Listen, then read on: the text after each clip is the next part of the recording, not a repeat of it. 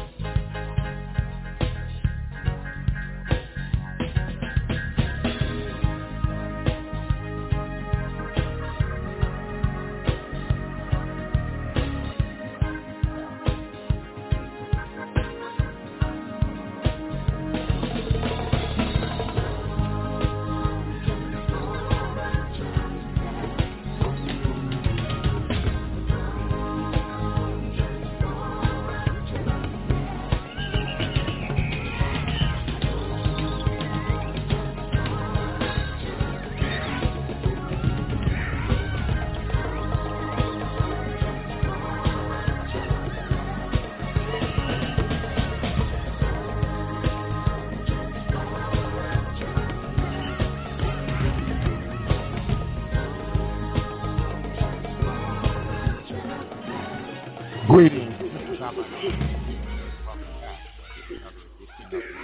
Pan African Journal worldwide radio broadcast.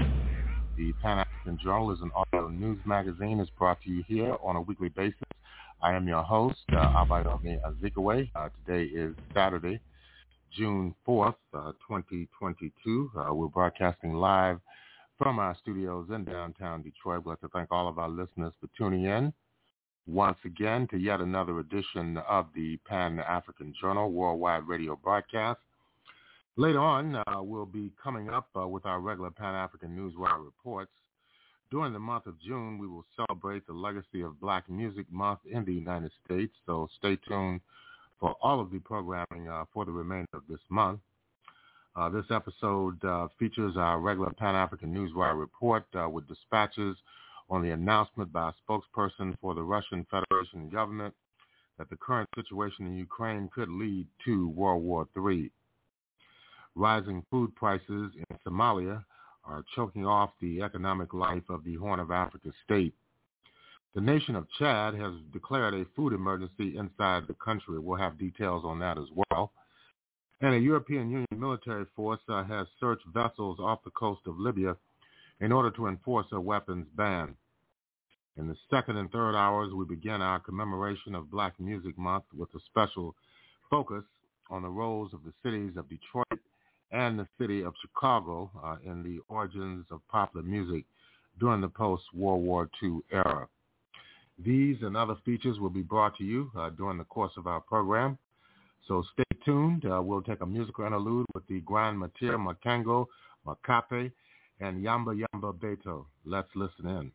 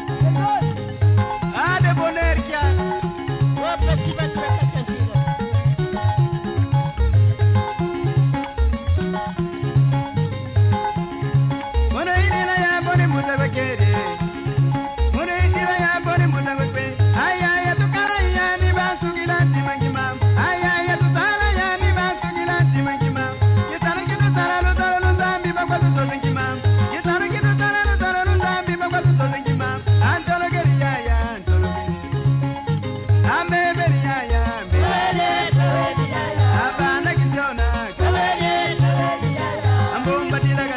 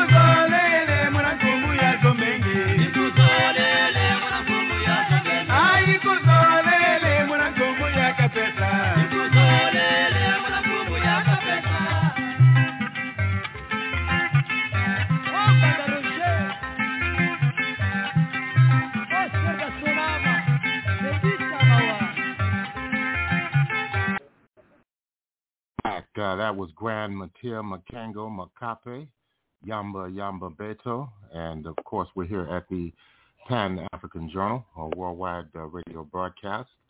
Right now we'd like to move into our Pan-African Newswire segment. Our lead story uh, deals with the ongoing war in Ukraine.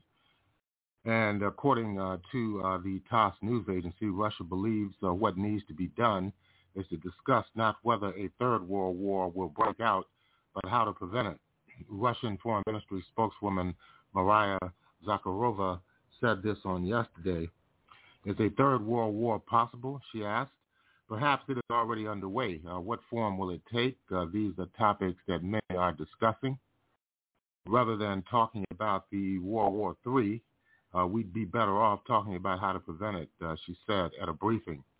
The diplomat uh, emphasized that for years Moscow has indicated that international law and the United Nations should serve as a, quote, safety net, unquote, against a third world war. Since they were created following World War II as a guarantee of preventing World War III, uh, in one way or another, uh, they were doing their job, uh, she pointed out. The spokeswoman noted that for three to four years, Russia has been taking note of the desire by the collective West to sweep away international law and to introduce a rules-based world order instead. Uh, this is extremely dangerous because this implies a dictatorship of uh, one group of countries, thereby threatening to upset the balance worldwide while making it impossible for other countries to pursue their interests.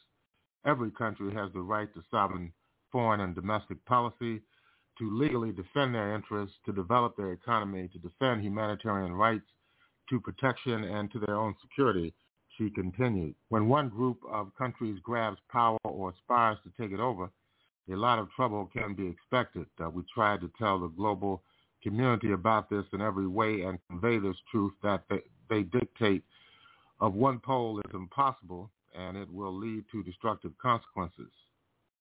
Also, um, all task of Russia's special operation at the Azovstal steel plant in Mariupol uh, were completed with minimal losses in accordance uh, with the order of Russian President Vladimir Putin.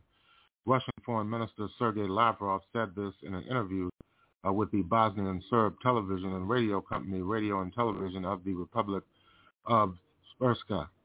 Mariupol, Azovstal, all the tasks were solved and with minimal losses. You know that President Vladimir Putin gave the order not to storm Azovstal uh, as a result of the siege, the notorious thugs from the Azov battalion who were there simply surrendered, he said.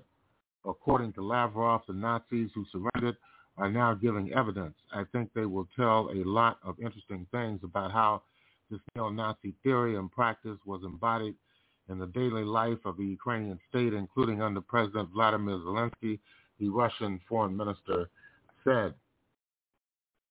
And uh, in other news uh, taking place uh, in the Horn of Africa, three decades of armed conflict plus climate change plus rising fuel prices is a crushing burden uh, for the people of Somalia.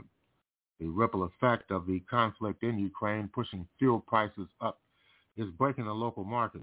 Abdi Nur Ali, who is 33 years old, runs a taxi business in Galkayo, uh, he is worried he won't be able to keep up uh, with the cost if the trend continues. Before 20 liters of fuel cost $15, it costs $28 now. Price, prices keep going up by the day. We are considering parking our cars or even selling them, he says. Hawa Usman, who is 25, who sells groceries at the Galkayo market, is forced to pass on the rising cost to her customers many of them struggling to make ends meet. Uh, we sell small bundles of onions, mangoes, oranges, and tomatoes. What used to be the cost of 10 bundles of assorted fruit and vegetables now only gets you three bundles, she says.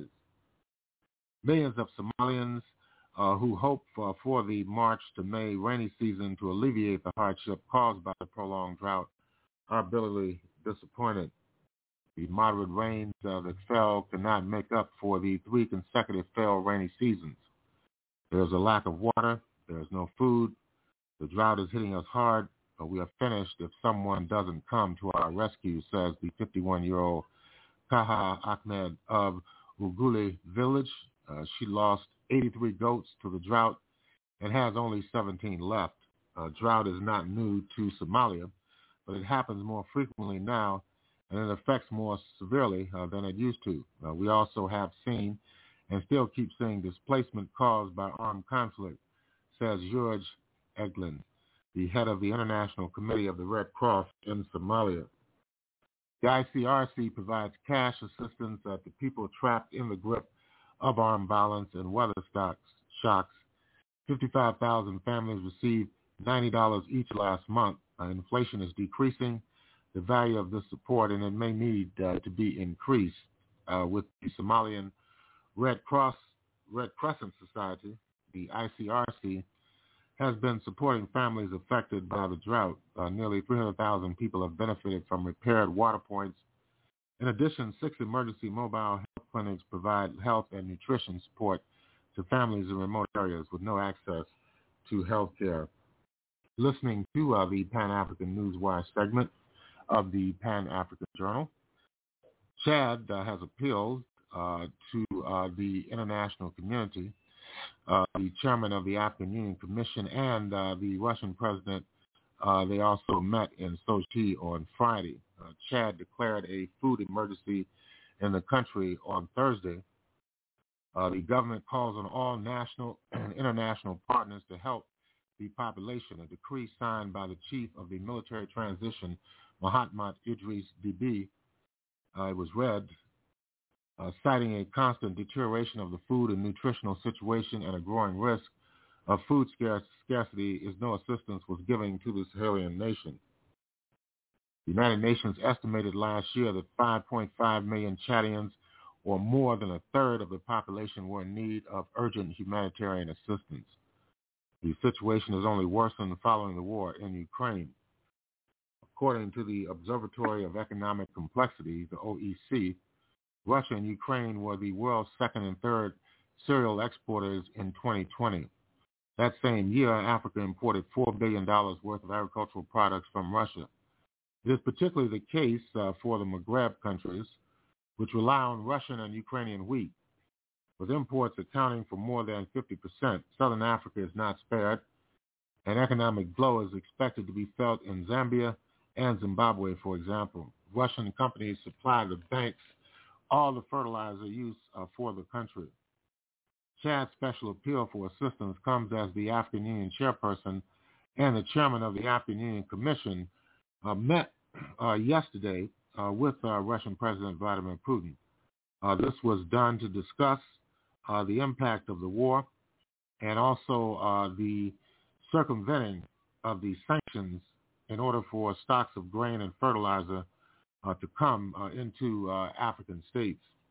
In a message addressed on Tuesday to the leaders of the European countries meeting in Brussels, the Senegalese president asked to do everything to release the grain stocks available in Ukraine, but blocked because of the Russian offensive that organizes a blockade in the Black Sea and prohibits access to the port of Odessa. Sall spoke of a catastrophic scenario of shortages and generalized price increases. The Senegalese president also raised the issue of the impact of Western sanctions imposed on Russia.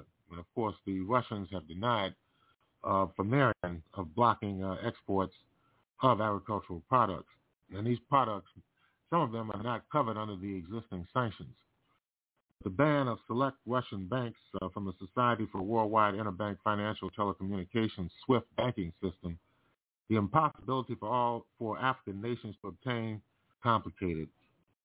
It's more of an explanation uh, related uh, to uh, the sanctions that have been uh, unprecedented sanctions that have been uh, leveled against the Russian Federation uh, by the U.S. and the European Union. Finally, the United Nations Security Council approved a resolution on Friday extending the authorization for countries and regional organizations to inspect vessels on the high seas of the coast of Libya suspected of violating the United Nations arms embargo on uh, this troubled North African state. Now, the vote on the French-sponsored resolution was 14 to 0, with Russia abstaining. The brief resolution extends the authorization for inspection for a year. The monitoring effort has been carried out since March 2020 by a European mission called the Operation Irini. The word, uh, the word for peace, uh, the EU said at the start that it would have at, at its core the task of implementing the United Nations arms embargo through the use of aerial, satellite, and maritime assets. And with that, uh, we're going to conclude uh, the Pan-African Newswire segment of uh, the Pan-African Journal. And in concluding this segment of our program, we'd like to remind our listeners that the Pan-African Newswire is an international electronic press service. It is designed to foster intelligent discussions on the affairs of African people uh, throughout the continent and the world. The press agency was founded in January of 1998, and since then it has published tens of thousands of articles and dispatches in various newspapers, magazines, journals, research reports, and on blogs and websites throughout the world. The Pan-African Newswire represents the only daily international news source on Pan-African and global affairs. If you'd like to log on to the Pan-African Newswire, just go to our website at panafricannews.blogspot.com. That's panafricannews.blogspot.com. And of course, if you can um, as well um, want to hear uh, this program, the Pan African Journal uh, Worldwide Radio broadcast uh, for today, uh, which is Saturday, June 3rd, 2022, June 4th, excuse me, 2022. All you need to do is go to our website, and uh, that's at uh, pan at blogtalkradio.com forward slash Pan African Journal. That's blogtalkradio.com forward slash Pan African Journal. And by going uh, to this site, uh, blogtalkradio.com forward slash Pan African Journal, not only can you hear today's program uh, for June 4th, uh, 2022, but well over 1,100 other archived editions of the Pan African Journal. We'll take a break. Uh, we'll be back uh, with more of our program for this week.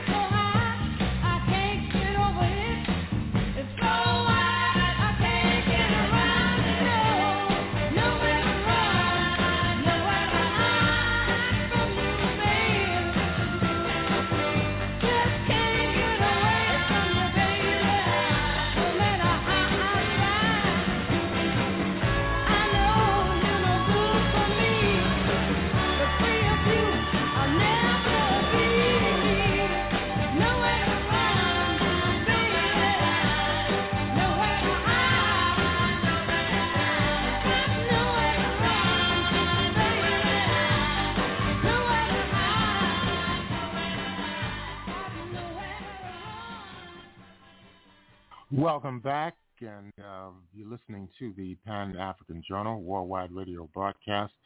I am your host, uh, Abayomi Azikiwe. We're broadcasting live from our studios in downtown Detroit.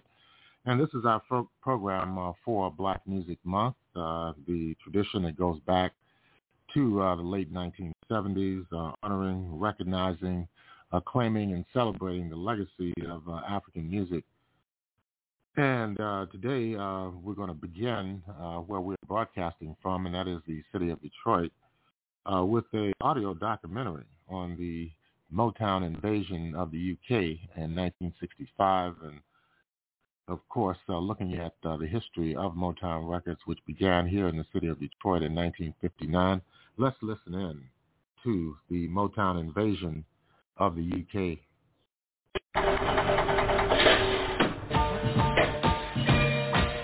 In November 1964, Motown achieved their very first number one hit in the UK.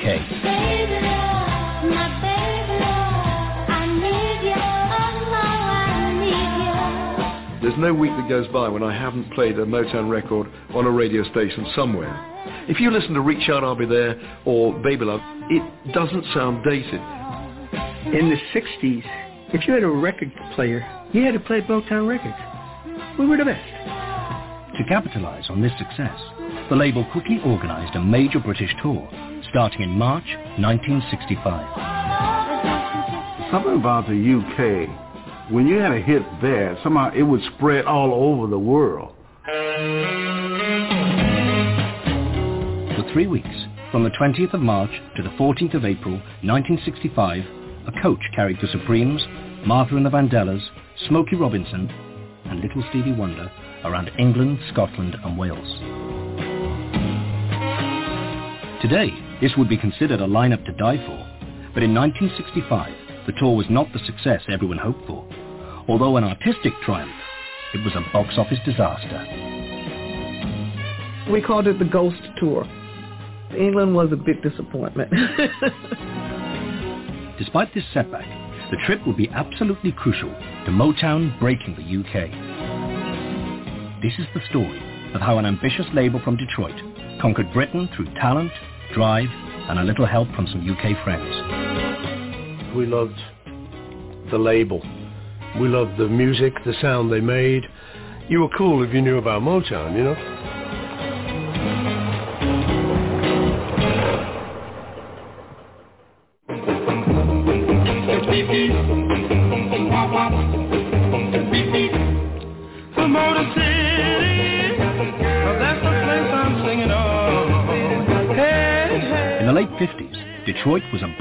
Factory town with a hunger for entertainment. Uh, Detroit, to me, in, in, the late 50s was a, a very swinging kind of town. It was quite musical. There were many show bars, so to speak. It was a very fun city. It was a great time. Great time to uh, be alive. There was a lot of music. There was a lot of going out, coming in. People were working hard. You know, the factories, you could hear them clinking and clanking. Uh, and it had a, it had like a rhythm to it, you know? Detroit is known for its automobile. Detroit was alive, dreams, hope, and a brand new sound. In 1959, Motown was launched. It's got the little girl that make my heart sing, the Motor City. I remember my high school and how we would, after the school session, we'd go out in the park and we'd sing. Those of us that had voices, uh, doo-wop music you know, somebody hit a bad note, then we'd whop them.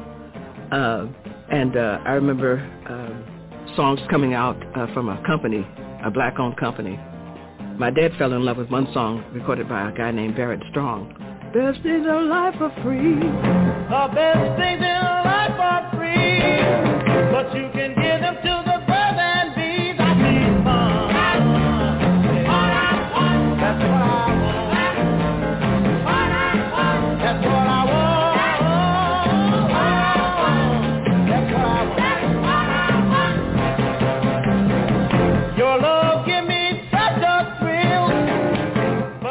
Berry Gordy, a former boxer and factory worker, was the architect of Motown Records, which he started with an $800 loan from his father. Brimming with confidence, Berry Gordy named Motown's headquarters in Detroit Hitsville, USA. And it was here, in a cramped recording studio, that one of the label's earliest pop hits was recorded by Smokey Robinson and the Miracles.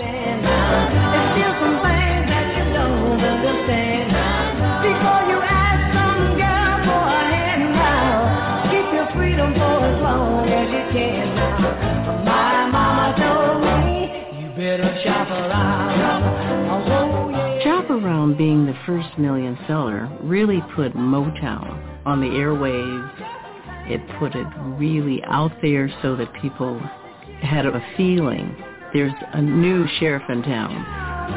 By 1963, Marvin Gaye, the Marvelettes and Martha and the Vandellas were climbing high up the American pop charts in the wake of Smokey's hit.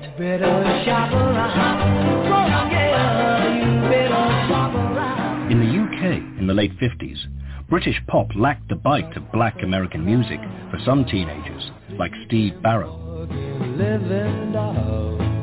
Cliff Richard wasn't expressing anything when he's saying, I've got myself a living doll. You know, you think, so? You can tell that to the birds and bees, you know. I want money. That's direct. That's not oblique. That's not going around the houses like the English way, you know, subtle. You know, that's telling it like it is. But as late as 1963, and despite a passionate underground group of British fans, the Motown sound was still almost impossible to hear in the UK.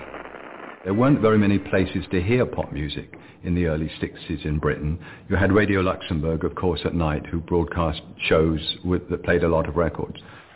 Broadcast from the other side of the channel, Radio Luxembourg was an English language station and virtually the only source of black American music for British fans.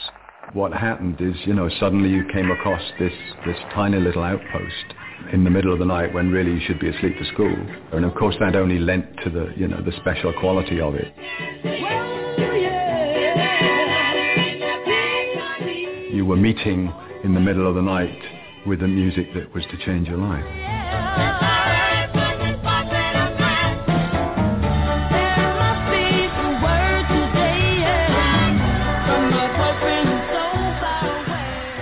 As well as a media blackout on soul music, another obstacle that Motown faced in Britain was an explosive new style of music that was grabbing all the attention. upturn of the entire music industry. And I don't think American product was was very much um, thought of to a great degree. I think the concentration was on British artists. Initially, the radio stations wouldn't touch Motown. We released all this product, and yet we couldn't get any support from any radio at all.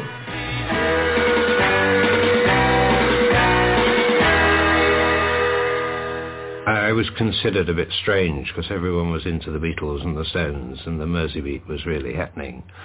I was so aware that these were, a lot of them were cover versions of American records. I was very anti the Merseybeat. What you would find was most fans thought it was ours. I mean, not, not everyone is a connoisseur, you know, so if you sing it, they assume it's yours. Many British bands covered Motown records because they were fantastic songs, but also because no one in the UK knew the original versions.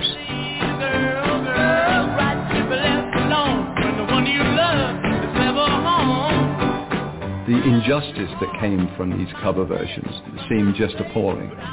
What on earth were they doing covering these records? Why would you want to listen to the Rolling Stones sing Can I Get a Witness if you had Marvin Gaye?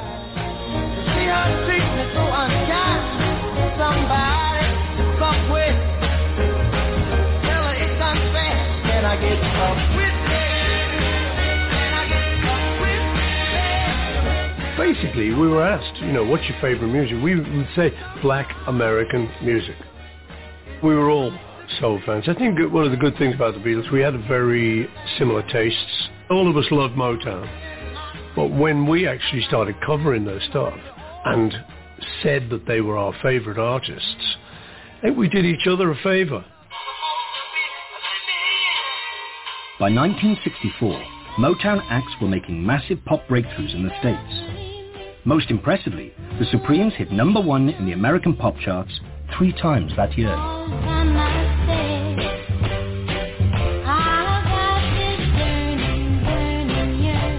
I think because of the success that he's had, it made you want to go further if you could. It becomes, wow, look what we've done. Let's do some more. Today, the United States, tomorrow, the world. Then, in November 1964, thanks to enthusiastic endorsements from the Beatles and independent radio DJs, a major breakthrough happened. Motown finally reached number one in the UK pop charts with Baby Love.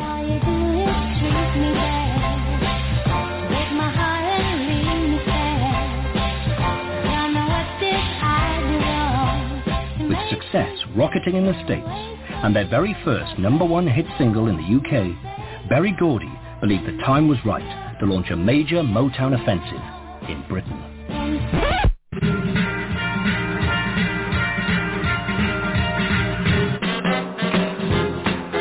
On the 15th of March 1965, the Motown Revue jetted into London. A hardcore of fans from the British Tamla Motown Appreciation Society met Martha and the Vandellas, Stevie Wonder, The Miracles, and The Supremes at Heathrow Airport. Had gotten such a huge, wonderful reception. I think it was EMI who was handling everything, and the fans who had shown up at the airport. It was, we, our expectation of the tour was so great. I was just amazed at the reception we received at the airport the reception we received on the way to the hotel. I mean, it was like overwhelming.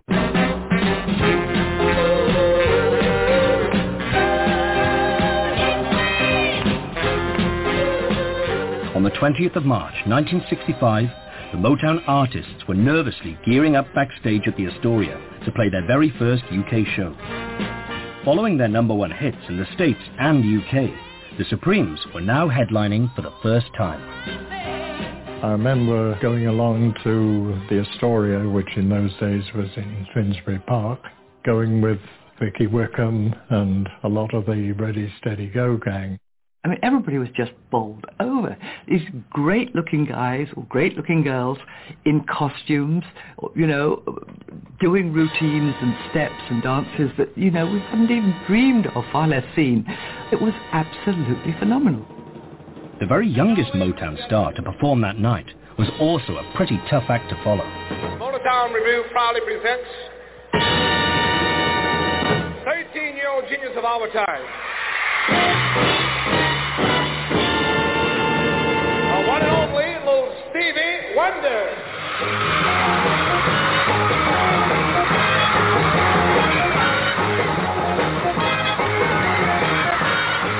The most exciting thing of all on that show was little Stevie Wonder. He was absolutely blindingly brilliant.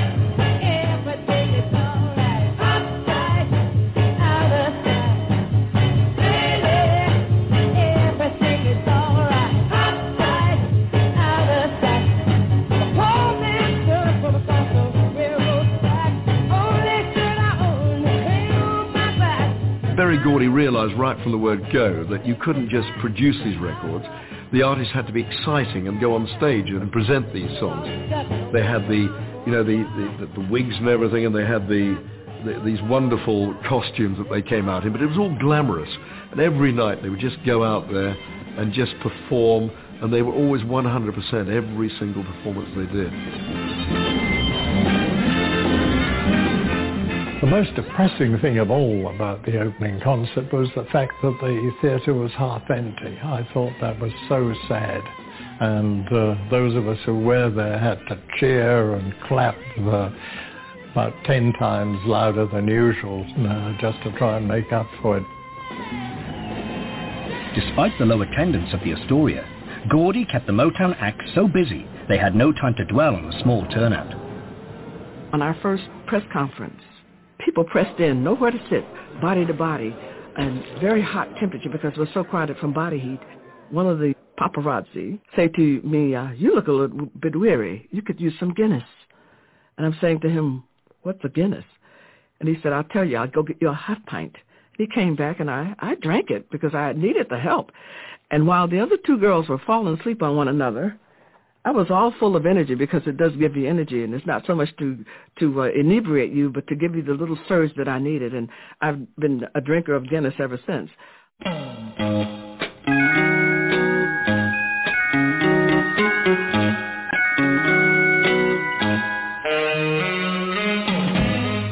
Following two shows in London, the Motown Revue left the capital for their three-week tour of Britain. Motown boss Berry Gordy accompanied his artists on the UK tour. He was the man who orchestrated all the elements that made Motown unique, from the artist development department to music that crossed racial barriers. It was his vision that would eventually push Motown onto the global stage. But he obviously had a, a, a big say in things. I think in how they dressed, how everyone looked, how the material was. I think you've got to hand it to Berry Gordy. It didn't seem like the other labels had such a charismatic leader. Berry Gordy wanted the Motown tour to promote both his artists and the label at the same time. The idea of a review, I mean, a, a, label putting together their artists to come over and say, look, this is promoting not only the artists themselves, but the label itself, the whole concept, the whole ethos of what Motown was all about. That was an extraordinary thing. We didn't really have that going on in UK at all. In fact, I don't think that, uh, I think it was possibly the first time the word review had been used for a tour of that nature.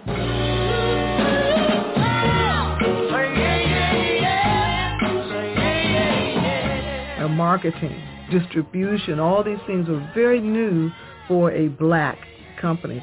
And uh, I would say probably the, the, the first problem would be to how do we sell this music?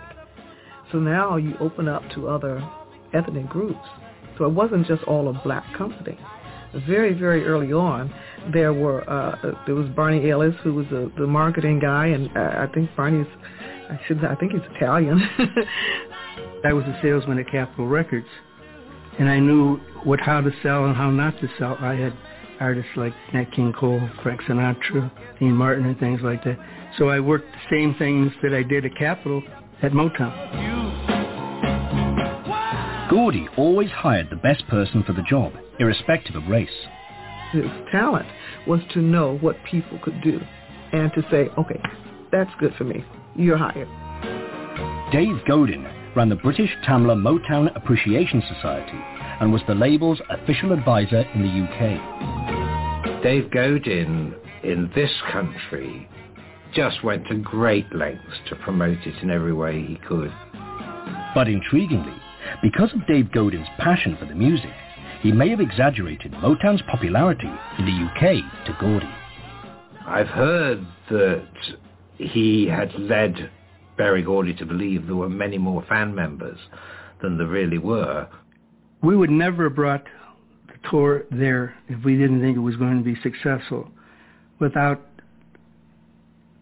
somebody telling us. I mean, look, we're not naive little kids. I mean, dollars and cents was what was going to happen there, and so we took the tour across the entire country.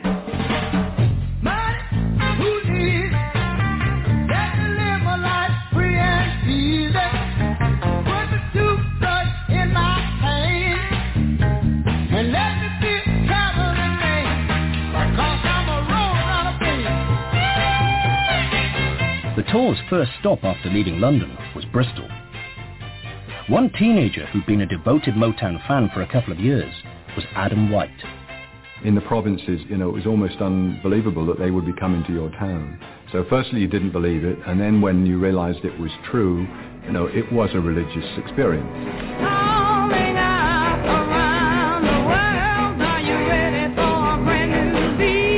Martha and the Vandellas came out on stage three dynamic, exciting girls, and they were bouncing around the stage like something I had never seen. They sang Dancing in the Street. I mean, that's an anthem. It was extraordinary. You almost couldn't believe that you would, you would be seeing and hearing this music in front of you. Martha had a very strong, vibrant voice, a sense of that was rhythm and blues, that was soul. Ah, ah.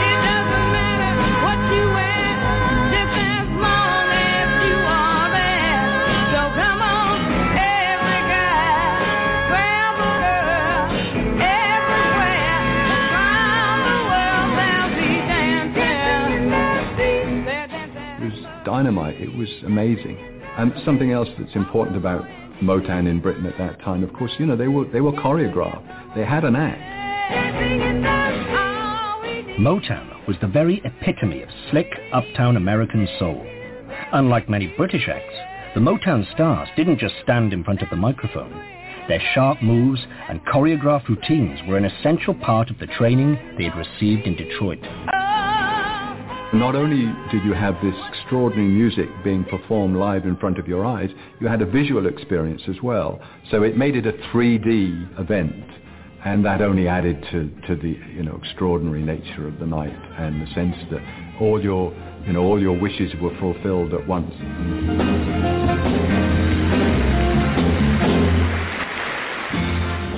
Unfortunately, unsold tickets continued to haunt the tour. I used to remember looking back behind me and just seeing row and row of empty seats. So I would have said if Colston Hall's capacity was 2,000, there were three or 400 people at most in that, in that hall. No one came. we were so excited. We'd come to the Hammersmith or wherever we were, and the audience was like half filled. No one was out there. So that's why we called it the Ghost Tour.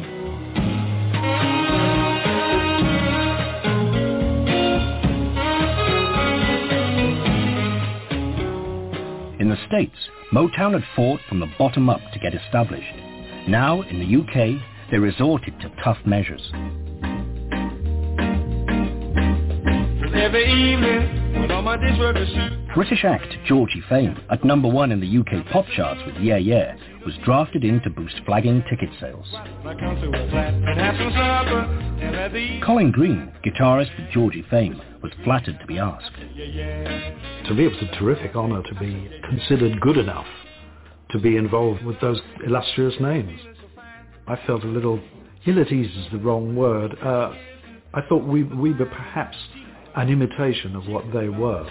And when she asked me, Georgie Fame enjoyed hanging out backstage with the Motown artists, including Earl Van Dyke, the leader of the Funk Brothers. Although seasoned performers themselves, Georgie Fame and the Blue Flames had never witnessed such a dazzling review before. Every night they watched hypnotized, wondering how they could follow such acts. My major thing in watching from the wings would have been the musicians, what they were doing, how they were doing it. Just what they didn't play a lot of the time, what they left out. The Funk Brothers backed the Motown artists on this tour. They gave the Motown sound its unique characteristics back in the Detroit studio. If you listen to a modern record now that's got a tambourine on it, you know, the record says, no, no, no, no, the tambourine is... If you listen to a Motown, it's right up front. And you listen to Beatle records, the tambourine's right up front. Probably because the Motown was right up front.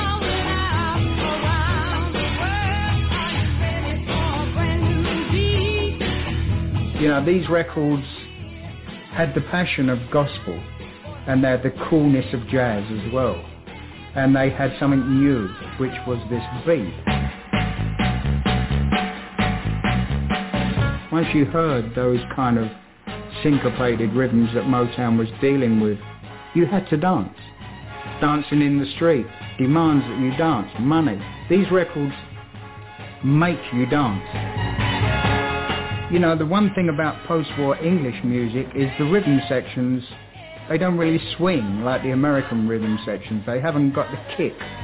Motown had these things all combined in the one package. One of the big things that became huge attraction for me was when I started listening to the bass on the records, and in particular James Jamerson. And you realize you do, do, do, do, do, do, do. Well, that's the record.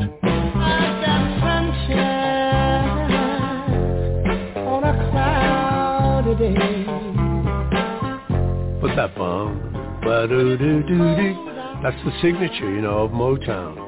So yeah, I think James is probably my favorite uh, bass player ever. I guess you say what can make me feel this way. Talking. The During the 1965 UK tour, Jamerson was required back in the Motown studio, so a talented 17-year-old called Tony Newton was drafted in to play bass. Some people don't think bass players should be heard, they should be felt, and then but with Motown, you need to hear the bass because it, it's playing a different role than a normal bass. On stage one night with Smokey Robinson and the Miracles, Tony had an altercation with Berry Gordy. We're on stage, and so some one of Berry's guys said, "Turn down your amp, turn down your amp." So I'm not turning. I kept shaking my head. I'm not going to turn it down. One time he gets up and he goes to touch my amp, and I took my bass like this. And the show was going on all along, right? So I said, don't touch my amp. At the end of the show, I think they wanted to return me back to Detroit thinking I was uncontrollable. But they didn't have nobody to play the music. I was really lucky at that. I was really cocky and lucky at the same time.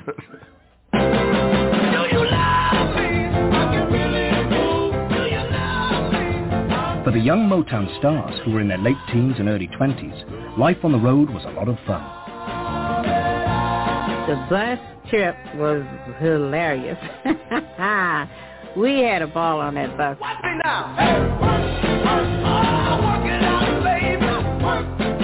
Stevie was very much looked upon as the kind of baby of the tour, but really he was the ringleader of most of what was going on. He was always joking around. He had several little phrases that he used to use to people. Somebody annoyed him, he used to turn around and say, I wish you severe chest pains in the head. He was a bull. At some times, there was a few squabbles, but at times when you wanted to sleep, everybody felt like they wanted to sing. And then when you didn't want to sleep, nobody wanted to sing. It, it was just because there were so many people on this bus. This family atmosphere that existed among the Motown acts was a crucial ingredient to the recording process in Detroit. We would make it a point whenever we were on the road to gather at Hitsville, USA. And um, we would uh, be available for whatever. Smokey came to the door once, and he was in Studio A, and said, come on, everybody. We're cutting a song. Come on and sing along on it. And we got down in the studio, and before you know it, he said, all right, is everybody ready? All right, is everybody ready? Yeah! And the machines were running, and he started, lum-de-lum-de-la. Lumpy, lumpy, la. That was the enthusiasm. That was the Motown way. Everything was fun, you know, coming home and just laying back and enjoying, going to the studio, just hanging out and then coming by Motown on your way home at 2 o'clock in the morning and listening to some other people record. You know how Christmas fills the air? Well, there was that kind of atmosphere all the time.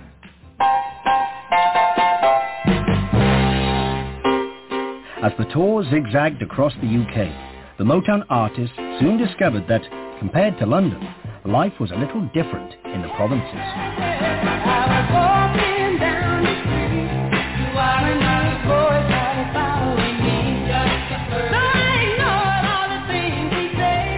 Madeline Bell is an American singer who based herself in the UK from 1962. The artists in Motown, they'd all come from projects, what we call council flats. They'd all come from the projects.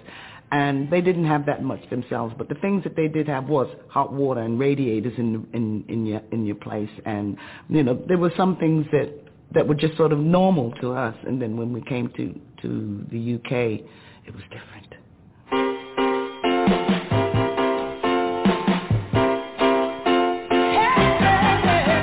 Was always so cold. I would put on two of my coats. In fact, I remember sleeping once in my boots and my leather jacket. I had to learn how to keep my shillings so that I might have heat all night because the radiators were operated by shillings. You couldn't put too many at one time, so you'd wake up really, really cold and put some more shillings in the machine. I stacked my shillings prior to going to, to rest. During that three-week tour, the British A-Roads made the journey seem sluggish and drawn out to the Motown artists who were used to giant American freeways. It was kind of hard to get used to England because everything seemed like it was like backwards. You know, they drove on the wrong side of the street, and the food was a little different. You had to kind of get used to the food.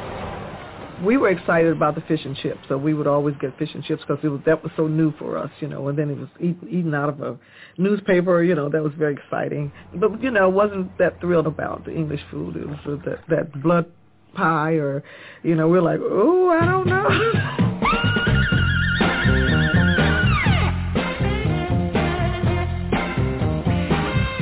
Despite the strange food, cold weather, and low attendance at their shows, the Motown artists always felt welcome in the UK. We were so happy to be here. We were thrilled to be seeing another part of the world that we'd never seen, never experienced, to meet people, to understand that people were basically just the way you are.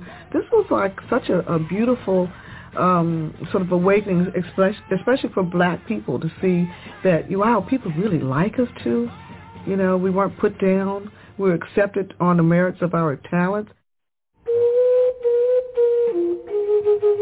Their experiences in the UK were in distinct contrast to the very first Motown Revue tour, which traveled through the American Deep South in 1962. It was actually horrendous. I knew about uh, some of the segregation. However, even though there was segregation in Detroit, it was different than it was in the South. In 1965, as the Motown UK tour bus approached Gretna in Scotland, a naive practical joke brought the social and cultural differences between the British musicians and black Americans into sharp focus. We decided it would be a good idea if we held up the coach when it came along. I seem to have a memory of me putting this bullet thing on and perhaps having one of the guns. And we saw the coach coming in the distance and we stepped out into the road. So this coach shuddered to a halt in front of us and there were some surprised looks from inside. What Colin Green didn't realize was that the Motown artists had been shot at during their tour through the American Deep South three years earlier. Actually, we were shot at several times. I remember occasion going to a rural gas station and the proprietor coming out with a shotgun. I was uh, a little sleepy and a little slow getting off the bus. Three of the guys ran into the gas station asking to use the facilities with the proprietor saying, who are you? And uh, one of the guys said, oh, don't you know us? We're the Motown singers. We're famous. And the man said, I don't care who you are. Get out of my gas station. And he got his gun and proceeded to stop anyone else from getting off the bus. And I was the next one to get off. And I looked and saw this, this uh, double-barrel shotgun and I definitely backed up. This man thought we had came to take over his gas station and rob him, and uh, that was a frightening experience. Civil rights hadn't really happened. Uh, you talk to the guys, you know, they were they were having to, uh, you know, go check into other hotels. You know, there's a lot of that still going on, which we couldn't believe. We're going, wait a minute, this is America. Isn't this like the land of the free? Yeah, well, we don't have that. Well, we got black guys in Liverpool. They don't have to check into other hotels. We were quite shocked by this whole thing. In the earlier days, our pictures couldn't be on album covers for fear of, you know, people seeing it and not buying it. Uh, but the music spoke for itself. In the Deep South, the power of Motown's music literally broke down racial barriers. Anytime the audience was divided in half. You know, blacks were on one side, whites were on the other side, and they had a rope down the middle. Smokey was one of the first people who said that we were not going to perform unless they took that rope down and let everybody sit where they wanted to sit. And they actually did consent to that. He explained to them our music was dance music and for fun and pleasure. And if they would just step back, they would see that the music is all about love and happiness. And once they stepped down, the audience got up out of those seats, separated seats, and they danced and sang. And when the music stopped, everyone hugged and embraced. We totally obliterated that thought and that idea of just being race music. It became music for everybody around the world.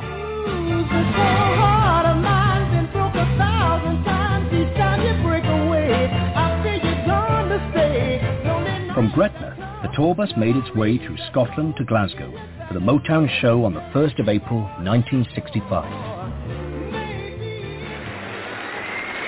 Thank you very much.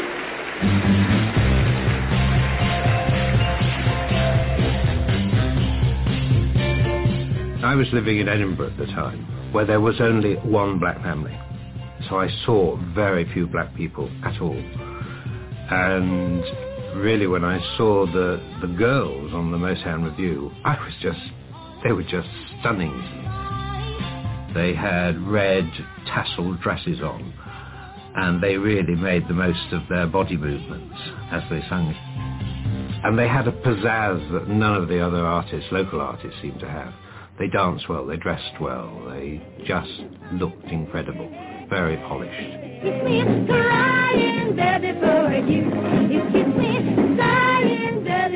I had been so impressed by the first show that I went straight back to the box office to see if there were any tickets left for the second show. Luckily for Michael, Glasgow was no different to the other venues. The crowds didn't come, and it was easy to buy front row tickets for the second performance that evening.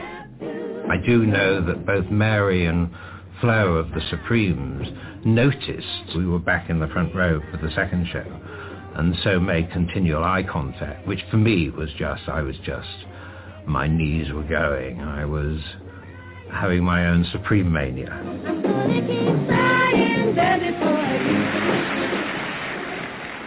After the show finished, we had no way of getting back to Edinburgh, so we just decided to hang around the stage door and at least see the artists leave. When Mary, Diana and Florence of the Supremes came out, we tried to get their attention unsuccessfully. They were shepherded straight into a Cadillac and it drove off. We decided that we would chase it down, which is exactly what we did. It was a rainy, horrible night. Although it was April, it was not a nice evening. We several times almost caught them up as the car would stop at traffic lights. And we could see Mary and Flo watching us out the back window. And eventually Flo asked the driver to pull over and they stopped the car and we talked to them. They invited us back to their hotel. And my life's never really been quite the same since. As the teenage Michael Critchley discovered, the Motown show was certainly sexy, but it was never allowed to dominate.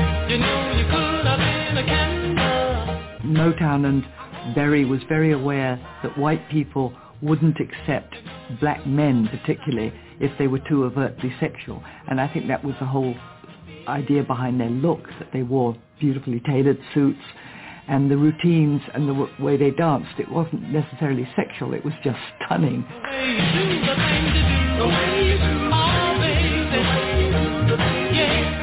Our thing was to just be clean cut and to appeal to everybody in the world and not to play down your sexuality, but just don't portray it. You know, just portray a manly, sharp-looking man uh, doing his thing. Maxine Powell set up Motown's unique artist development department to guide and shape the young Motown stars. You dance with your feet and not your buttocks. You see, those movements that they dance with their buttocks belongs in the bedroom and not on the dance floor. Miss Maxine Powell was phenomenal. It was almost like going through charm school and being able to show the world that you could be classy and you did have grace and charm.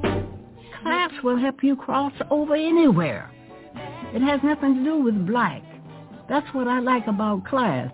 Class doesn't care what your color is, or how many millions you have, or how many Mercedes you have, or where you live. Class will turn the heads of kings and queens. They heard that all while the five years they were with me. We couldn't even drink out of a water fountain in public unless it said for colored only. And that was pretty demeaning. So for her to say, here you are, three little black girls, one day you're going to be singing before kings and queens, we are like looking at her there, what is she talking about? You know, it was like so silly. We, we didn't believe any of that stuff. And then she also said, you girls, and she's speaking to all the groups, are like diamonds in the rough. and we're just here to polish you up. Well, that was pretty uplifting for someone to say, and even for her to say you're singing before kings and queens. That was pretty uplifting, but we didn't believe it because it was so far-fetched. But it did happen. Is it true what they say about you? After the Glasgow show, the tour drove south into England towards County Durham. Here the revue was invited back to Wynyard Park, a stately home owned by the Lord and Lady Londonderry, who were intrigued by the passing Motown revue. The lessons the Detroit stars had learned from Maxine Powell were about to be put to the test. Yes, with the Lord and Lady Londonderry. we were invited to this wonderful home. We had a wonderful meal, uh, royalty. It was quite quite an eye opener to see how the other half lived. there were rooms and rooms and rooms that they never even ventured into, you know, and oh, it was really quite something. I loved the fresh air. I loved the, the company, and uh, feeling great in this palace. They had their chefs and all prepare the meals, and it was ooh, just very push, push, push. And it was one of those times you thought about what Mrs. Powell had said. You know, one day you'll be dining with kings and queens and this and that. We're like, whoa, we're doing it. just learning to drink tea, learning that that's the way you keep warm, and that's the way you keep cool, to keep calm with your tea. We started drinking sherry. Oh, we were oh so chic have a little sherry, please. that was so British. We were like, oh yeah. I also started drinking champagne during that time too. Good champagne. Mm-hmm.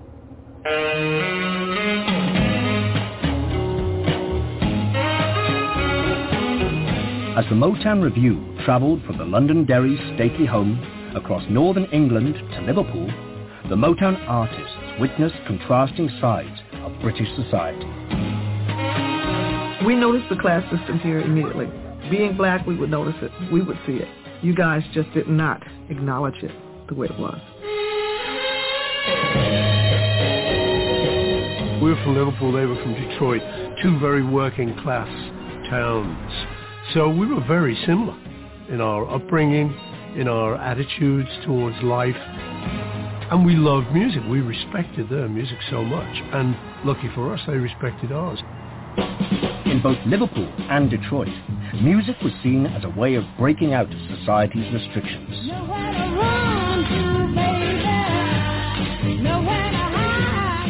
Eddie Holland, Lamont Dozier, and Brian Holland were the three songwriters whose compositions were helping many Motown acts to get out of the ghetto.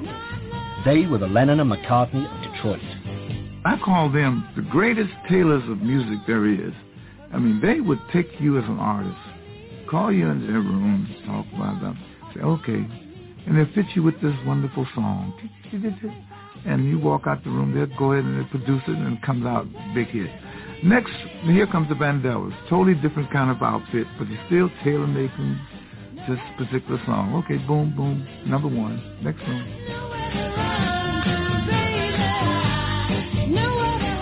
It was a thrill to work with them. Brian would do the background vocals. Eddie would do the lead vocals, and Lamont would play the keyboard. And all three of them had beautiful voices, so anything they taught you, you could emulate them and you could succeed.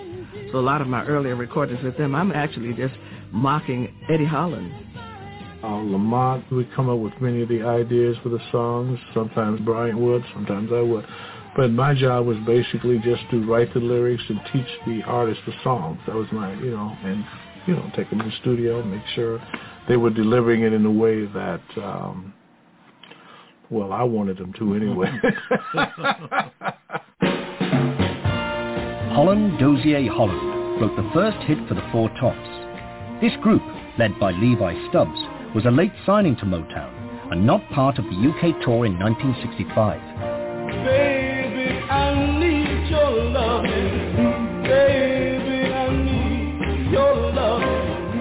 was often said that the late Levi Stubbs, who was just a tremendous singer, had to, you know, had to listen to Eddie, and Eddie told him how to sing. Well, it was like you're gonna tell, you know, Levi Stubbs how to sing, uh, and but he did, and and it was it was just like magic because he was a guy who already knew what he was doing, but Eddie would direct every lead singer how to sing every little portion of that song, and that uh, again was what made the magic.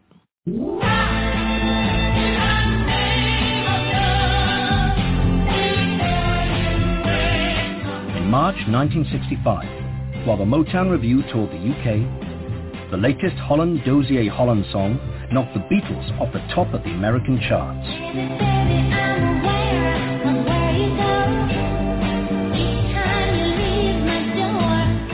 The Beatles and Motown were now regularly fighting it out for the number one position in the States. We put a record out, uh, you know, very influenced by them. They put a record out, a bit influenced by us. And we were hoping that they'd come up with something strong. We were, and although we, we didn't say it, but we wanted the competition. You know, well, we welcomed the competition, matter of fact, because it kept us on our toes. It was like that in those days. It was kind of nice, really. There was never, you know, a deadly rivalry at all. It was just a homage. We were kind of paying each other in public. We were stimulating each other to write and be the best that we could be. Through 1964 and 1965, the Supremes reached number one five times on the US pop charts, all written by Holland Dozier Holland. But despite this American success, the Motown tour repeatedly failed to draw the crowds in the UK. We just thought it was going to be a sellout, you know, and this and that. And each time we would go to a different town and a different theater, and it was the same. It, it, really never got better. But night after night, looking out into the audience and seeing a half-empty house, England was a big disappointment. The tour's failure was most disappointing to the ambitious Berry Gordy. But after the tour's final show in Portsmouth, he was given one last chance to crack the UK by another British friend. They say it themselves that if it hadn't been for Dusty, they probably wouldn't have gotten their foot in the door. Dusty Springfield, one of the most successful British singers at the time, was also a huge Motown fan. You had the sweetest boy in the world. Without a doubt, you were the envy of every girl.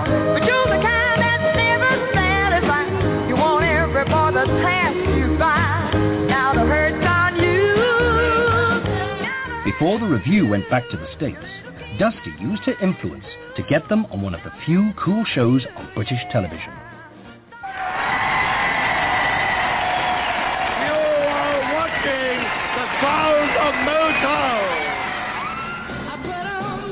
After the negative attitude of most of radio and all television, the advent of Ready Steady Go was a major, major plus for pop music in general, American black music in particular.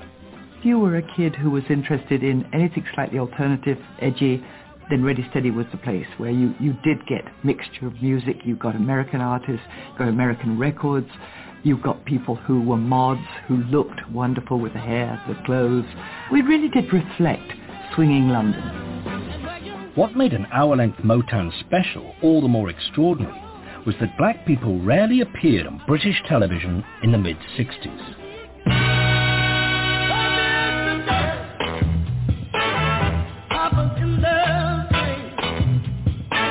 We didn't see black music. And when Ready Steady had James Brown on, and we, we did a whole show with him, a whole hour, I mean, the amount of people that called up and complained about having him on television was absolutely horrifying. There weren't that many black people visible on television except for Cleo Laine, who looked white. That was how she got on television because you didn't see black people on the television. To persuade the businessmen at Associated Rediffusion to broadcast an hour-length program full of Motown artists, unknown to most of the British public, was a challenge. Motown Special wouldn't have been an easy thing to do because uh, although we loved the music, I get a feeling that uh, the, the, the bosses and the people didn't realize how good the music was.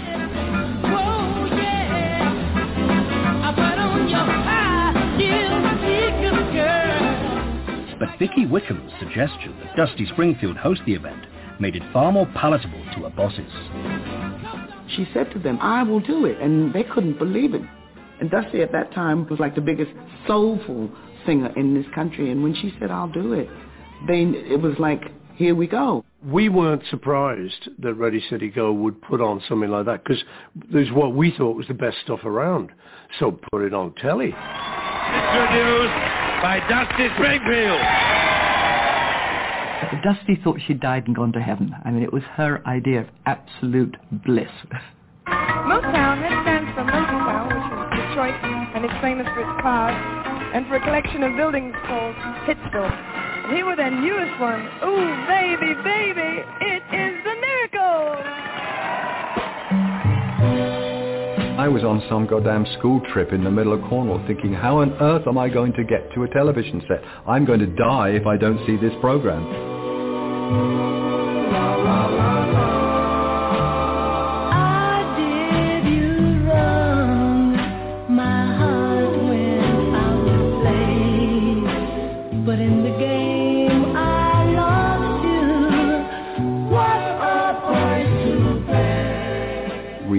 Found a hotel. The hotel bar had a television set and a billiards table. I don't know what I would have done if that, if that TV set hadn't been in that hotel probably would have killed someone.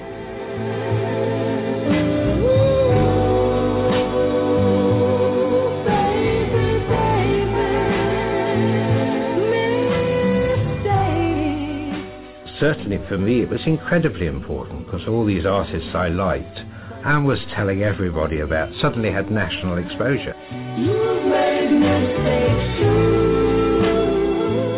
The Ready Steady Go show hosted by Dusty Springfield was very important to the Motown sound because no one had heard of the Miracles or the Supremes prior to that show.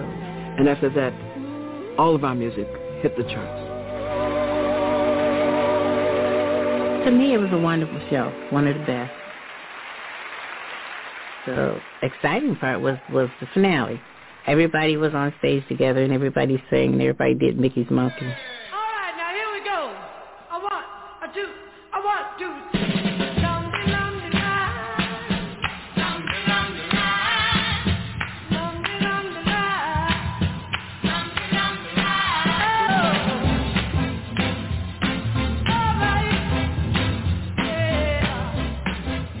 Motown was what they call underground now. Underground, but it was coming up overground. And when it came on TV in the uh, Ready Steady Go special, that's when really everyone who had a TV could see this music for the first time as it was. And I think that's when the, the British love affair with Motown began.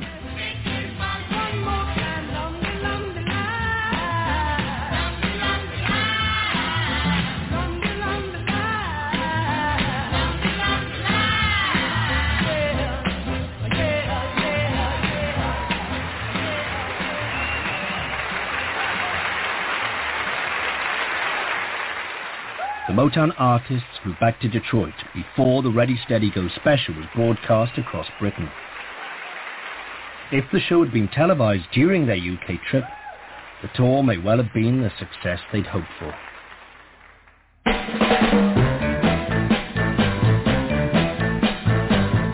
One year later, in the autumn of 1966, England had just won the World Cup and the British capital was now officially swinging. The Four Tops were at number one in the UK pop charts and had just flown in to play their very first show in London. You could argue that November the 13th, 1966 was when it truly arrived. It was the collision of the popular and the cool. It was cool because the show was promoted by Brian Epstein. It had the imprimatur of the Beatles. Everyone in London wanted to be there. And we were allowed to go along and he had a little special box for himself and us. So we could all just sit there, you know, like kings of the universe, checking out the Motown show, you know. Well, we didn't need any more in life than that.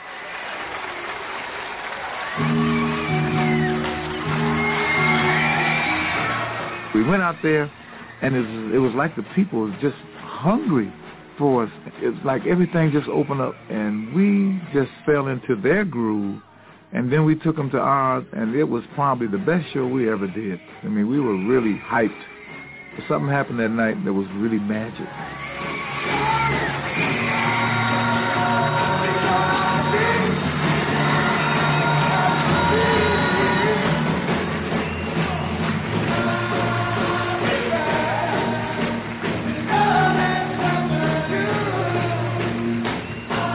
and they moved like a train. You just couldn't believe that such excitement and such dynamism was possible.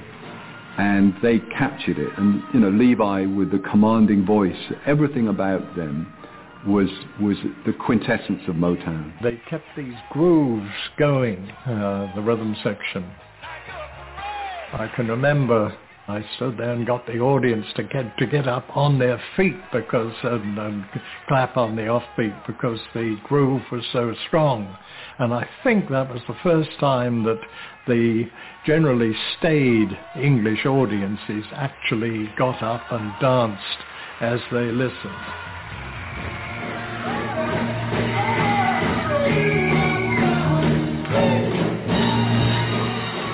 we had about three or four encores, if I'm not mistaken, that night. I mean, we had to keep going back. What a night that was. I mean, I'll never forget it. Suddenly it was everywhere. It ruled the world. So you could almost say that that was the peak. That was the moment, at least in Britain, where everyone was in love with Motown. That's what it meant. That was it. And in 1966, while we were on that tour, we could say that Motown had truly arrived. Everywhere you went, I mean, people just all they talked about was the Motown sound. I mean, and we were basically like the Beatles. Sometimes we had we had to jump in ambulance. You know, we had to go out the back door of theaters, you know, to, to, to, to get away from the crowd and things like that. At lunchtime, we thought we thought about that and talked about it. Was in the dressing room. Said, man, you know, where where we just come from and look where we are now. Say, what a wonderful world this is, man. How great is this? The UK tour and Ready Steady Go special in 1965 were absolutely crucial to establishing Motown's success in Britain. By 1966, with an increasing flow of musical masterpieces hitting the British charts, Motown had finally cracked the UK. Motown music had a magic about it that there was just a continuity, there was a, a style, there was a feel-good factor. It was very uplifting in its way, very spiritual. And I wouldn't have missed it for the world. What are you gonna do when I'm gone? Whose shoulder are you gonna cry on? What are you gonna do on the day when I turn my head and just walk away? No! What are you gonna say to your friends? There was nothing else like it. Nothing else whatsoever. Motown, it will definitely go down in history as being whew, like Obama. the first, you know. There's no week that goes by when I haven't played a Motown record on a radio station somewhere. And it doesn't sound dated, it sounds as fresh as the day they made it. It's just a label that is just so special. The artists are just so wonderful. It's something that no other label has captured.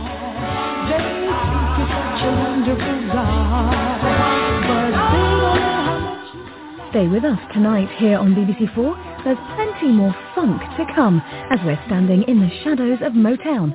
Next.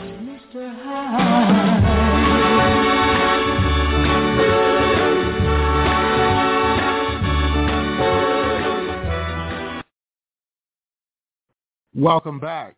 And that was a uh, documentary on uh, the Motown invasion of the UK in 1965 and, of course, later in 1966 with the Four Tops. And we're celebrating uh, Black Music Month here at the Pan-African Journal Worldwide Radio broadcast uh, for Saturday, June 4th, uh, 2022. We're broadcasting live from our studios in downtown Detroit, the home of Motown. We'll take a break and uh, we'll be back with more.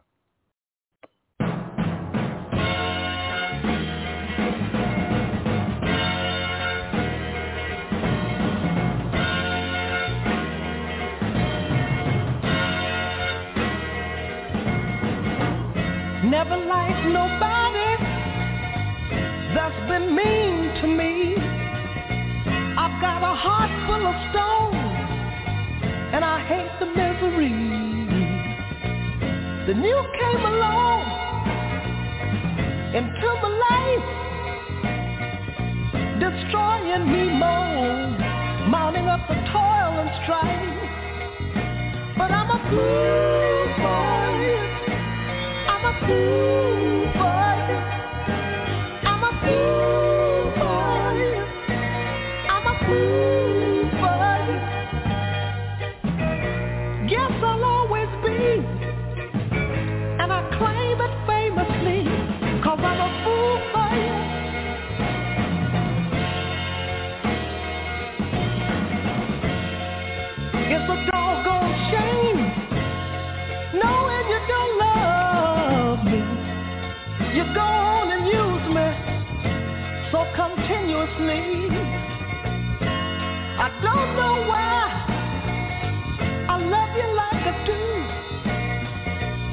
you're breaking my heart and you know it's true.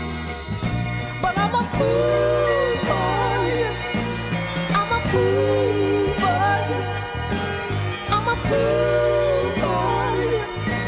I'm a fool for you.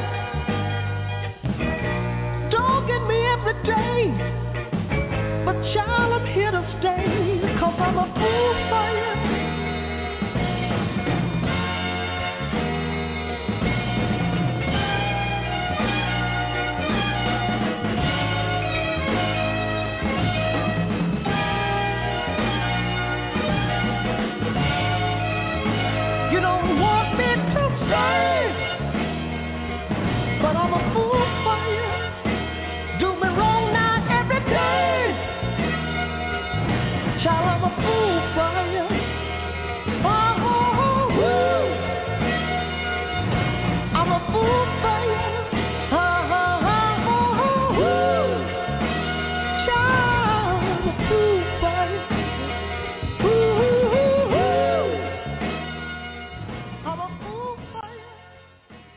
Welcome back. You're listening to the Pan-African Journal Worldwide Radio broadcast. That is the sound of the impressions uh, from Chicago, Illinois, led by Curtis Field. And uh, our next stop will be Chicago. Uh, we just previously uh, listened to the Detroit origins of uh, modern popular music. Now let's go to Chicago to examine uh, the blues, rhythm blues. Let's listen in. Rhythm and blues, Chicago style. It was blues. It was rock and roll. And it was Windy City Soul. On a musical mile in Chicago, independent record companies pumped out hits that made America dance. It was a different sound. The world loved something different. It's amazing that this is black music. There weren't any black entrepreneurs in it. We tried to set the standard for what black people should do in the record business. We had the best music, and we gave the best parties. I mean, it was the best. It was the dawn of rhythm and blues, and on one Chicago street, R&B history was made. This is Etta James, and the street was Record Row.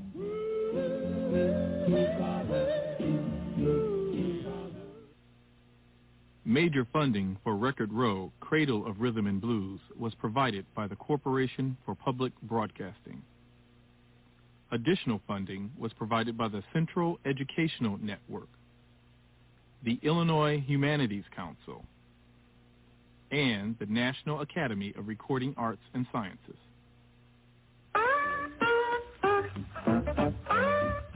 Black Chicago. In the 1950s, it was booming. 800,000 African Americans called the Windy City home, and 2,000 more black folk arrived from the South every week. They came for jobs in northern factories and steel mills. They came for a chance at a better life.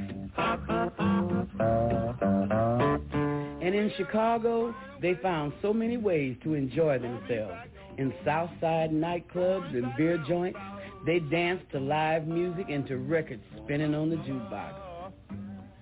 But to hear this music over the airwaves, black Chicagoans tuned their radio to one voice. Now it's time for your old friend and swingmaster, Al Benson. Thank you. And good morning, ladies and gentlemen. Here I am, all ready and all set to bring to you 30 minutes of red hot beat me down, bring you up string tunes of today. And now it's on with the show.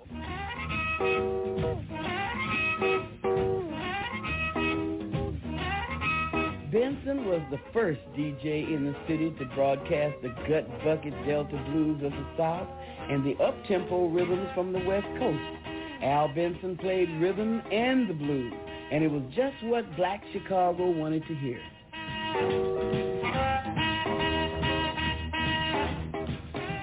With Benson playing the music and blacks earning more money, sales of R&B records soared.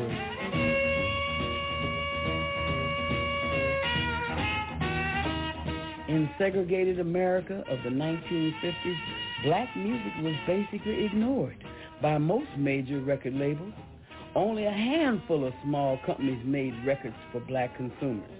But as the demand for black music grew, dozens of independent record companies sprang up to cash in on a new market. Chicago was soon buzzing with companies recording rhythm and blues. Several of these record labels settled on South Michigan Avenue, a street that was known as Record Row. The street has changed a lot since its heyday in the late 50s and early 60s. Tattered buildings, small businesses, and parking lots hide Record Row's former glory when it was home to 17 record distributors and a half a dozen record labels with names like Chess, Wonderful, Chance, King, Constellation, Brunswick, and Vee-Jay. Back then, the street was hot. Record labels fought to be the first to get their song on the radio. Would-be producers covered the city looking for talent. Steel workers and cab drivers became stars overnight. There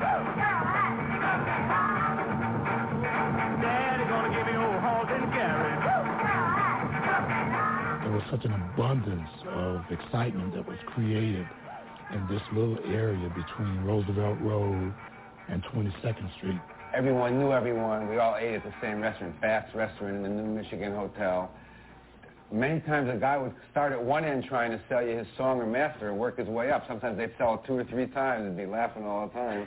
Back in those days, you could come, you could hit every major company in the world in two blocks. It was unbelievable. You could walk down one side and up the other, and you'd run into somebody with a hit record in their back pocket. The music that drove Record Row was mostly black music, written and performed by black artists. But most of the power was in the hands of white record men like Leonard and Phil Chess, two of the most loved, hated, and influential men in the black music industry. They came over from Poland with their family in 1928. My dad had a junkyard on 29th and State Street, and my brother and me used to go and help him during the summer and on Saturdays. Right across the street was a little run, run-down shack. There was a church, and when they get in a groove on a Saturday or Sunday, start clapping their hands. Man, I, you'd sit, stand there and you couldn't help but, but, but jump to the music. That's when we first heard the music. In 1945, the Chess brothers owned a nightclub for blacks called the Macomba Lounge. They hired musicians to entertain the crowd with jazz and urban blues. Blacks crowded these clubs for the nightlife and the music. Leonard and Phil saw an opportunity. There weren't many recordings of these musicians, so they quit the bar business and became record men and started up a relationship with DJ Al Benson. Al Benson would play a record four times in a row as he took care of him, right? and, and you'd have instant reaction. He had, he was the first with a major black listening audience. Major, because that's the only place they could hear it. To to get my pistol out of barn. Many blues artists were unskilled laborers by day and blues men by night. They brought their harmonicas and guitars from the South and amplified them, creating a new sound, urban blues.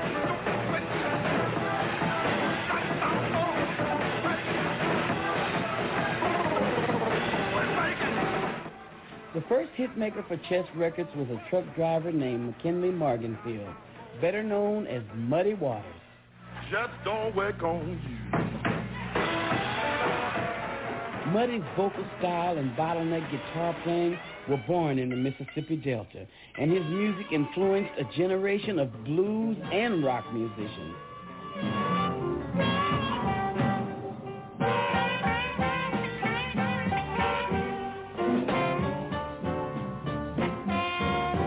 A pretty little girl, but I lose my baby boy, it ain't that bad. Muddy Waters, along with the Chess Records, invented that amplified harmonica in guitar here in Chicago. Muddy was Chess Records. To me, it was Chess Records. He was the foundation.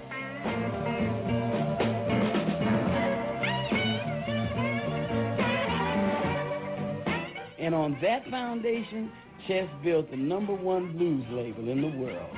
Their artists were legendary. Howlin' Wolf, Little Walter, Sonny Boy Williamson, and Jimmy Rogers. The Chess brothers were equal partners in the company, but it was Leonard who was the driving force. He was a sharp businessman with a streetwise personality and a hot temper that spared no one, not even his own son. I went to ask him when I first started working there what my job was. He got really mad at me. How, how you know, what the f- are you asking me that? Watching me is your job. and when you're ready, I'll let you do something. You just got to watch me. You watch me eat. You watch me drive. You watch me talk. That's what he said. He got mad that I asked it. Leonard and Phil Chess knew the music, but they weren't of the music. So in 1951, Leonard hired bass player Willie Dixon to help out in the studio. Oh, well, when my b- b- baby kissed me and s- to, to squeeze me real tight, she l- l- l- looked me in the eyes and say, everything's all right. I get nervous. Willie Dixon soon became producer, talent scout, and songwriter for the label. His music propelled the careers of many blues artists and helped Chess and Chicago become a magnet for blues musicians. At one point in time, Chicago was the capital of the world in blues. You can ask the Rolling Stones or the Claptons or whoever came here. The blues is a, is a basic backbone of just about every form of popular music there is uh, in this century. Now, when I was a young boy, at the age of five, Chicago has produced, uh, I mean, everybody that turned me on. But I must say that those guys—Howling Wolf, Muddy, and John Lee, the greats of gent, always. I mean, they. I always got the feeling that they looked upon us as little seeds they planted that had come home. leave me, honey. I have lots of fun. I'm a rolling stone. As unique and important as Chess was, there was another company just six blocks down the street that also made history, Vee-Jay Records, the most financially successful black-owned record company before Motown. Good night, sweetheart. Well, time to go. Vee-Jay started in 1953 with a doo-wop group called the Spaniels. Their catalog covered blues, jazz, gospel, R&B, and rock and roll. In fact, Vee-Jay was the first American company to sign the Beatles. What you have to know about Vee-Jay Records is that the V stood for Vivian, and the J stood for Jimmy, which was Jimmy Bracken. Everything was special about Vee-Jay Records. When somebody said, what was special about Vee-Jay Records? Okay, Vee-Jay Records was started by a woman who had been a waitress in the Club de Lisa. Her name was Vivian Carter Bracken. She was a student of Al Benson, and she went over into Gary and started a radio show and opened up a record store. And out of opening up this record store, said these people come in here and they buy these records, and some of these records are hard to find. And she told her husband, who owned a little uh, shoe shine parlor and, and stuff, and said, why don't we start making these records? So Vivian and her husband, Jimmy Bracken, took a $500 loan from a pawn shop and built a multi-million dollar business. Well, I tried to tell you, baby, wouldn't make no sense. When Vivian and Jimmy were auditioning one blues singer, a backup musician named Jimmy Reed caught their ear. They asked him if he'd written any songs, and Jimmy said no, but I've made up a few. Jimmy Reed became the label's top blues man and helped Vee-Jay give chess a run for its money in the blues market. While at the same, same, same, oh, it's a shame on you. But you don't find artists like Jimmy Reed too often. A hit record has to be crafted, and Calvin Carter, the label's chief producer and Vivian's younger brother, was responsible for the creative side of Vee-Jay. Calvin Carter was a strange mixture. Actor, musician, politician, crybaby, ex-Marine Corps. He had this soul, this, this thing inside of him that heard unusual talent. Calvin Carter was a non-musician musician. I mean, he didn't play anything but he could hear everything. He loved me, I wanna know. How can I tell if he loved me so? Is it in his eyes? Oh, no, you'll be I recall the Shoop Shoop song with Betty Everett. And he had people stomping on telephone books to get that doop, doop, doop, doop, doop. Oh, yeah? Oh, a. People often wondered how in the world did he get that sound out of the bass drum? And it wasn't the bass drum. It was people stomping on telephone books. Calvin knew talent, and Vivian uh, understood what was happening and could play it, and um, uh, but they didn't have uh, they didn't have the knowledge of the industry uh, or the background to to take it beyond where they were, and Jimmy was smart and knew that. So they kind of brought me in and immediately made me general manager of the company, and two years later made me president. Not only was he a genius in terms of marketing and merchandising, uh, Ewart Abner was one of those guys who could stay up for three or four days at a time and just entertain people and hypnotize them and draw them into his spirit. And I had some dreams and some visions, see, about it. I had watched the white companies. I'd watched Chess take Muddy Waters, Howlin' Wolf, Willie Dixon. I'd watched Atlantic in New York, you know, and saw what they did. And so I said, hey, man, you know, this talent here, we can do this.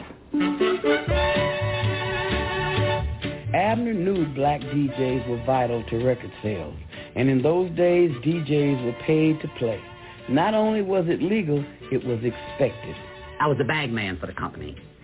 By that I mean I take the bag out, cash, cash type money out, because uh, even though you send them, even though you sent the jocks the checks on a regular basis, this was sort of like a retainer. See, this was a retainer to keep the relationship cool, okay, so that your records can be at least considered to be played. Now, when you want serious play, now that's a whole, that escalates to another level. See, now you got to go out there and you got to put the green on them, okay, and and you got to be a friend to do that. You know, we go to breakfast, lunch, and dinner. You know, get wasted with them, party with them, play cards with them. I mean, they became friends. With Abner making the connections, Vee-Jay artists were getting airplay on black stations around the country. They had every kind of music a black audience could want. I love the way you walk. I love the way From the blues of John Lee Hooker the doo-wop hits of the Magnificents and the Eldorados. Well, well, well. and gospel songs from the Staple Singers and the Caravans. Record sales soared, and so did black businesses along Record Row. Despite racial barriers and segregation, Record Row was a rare place where black entrepreneurs could grab a piece of the American dream.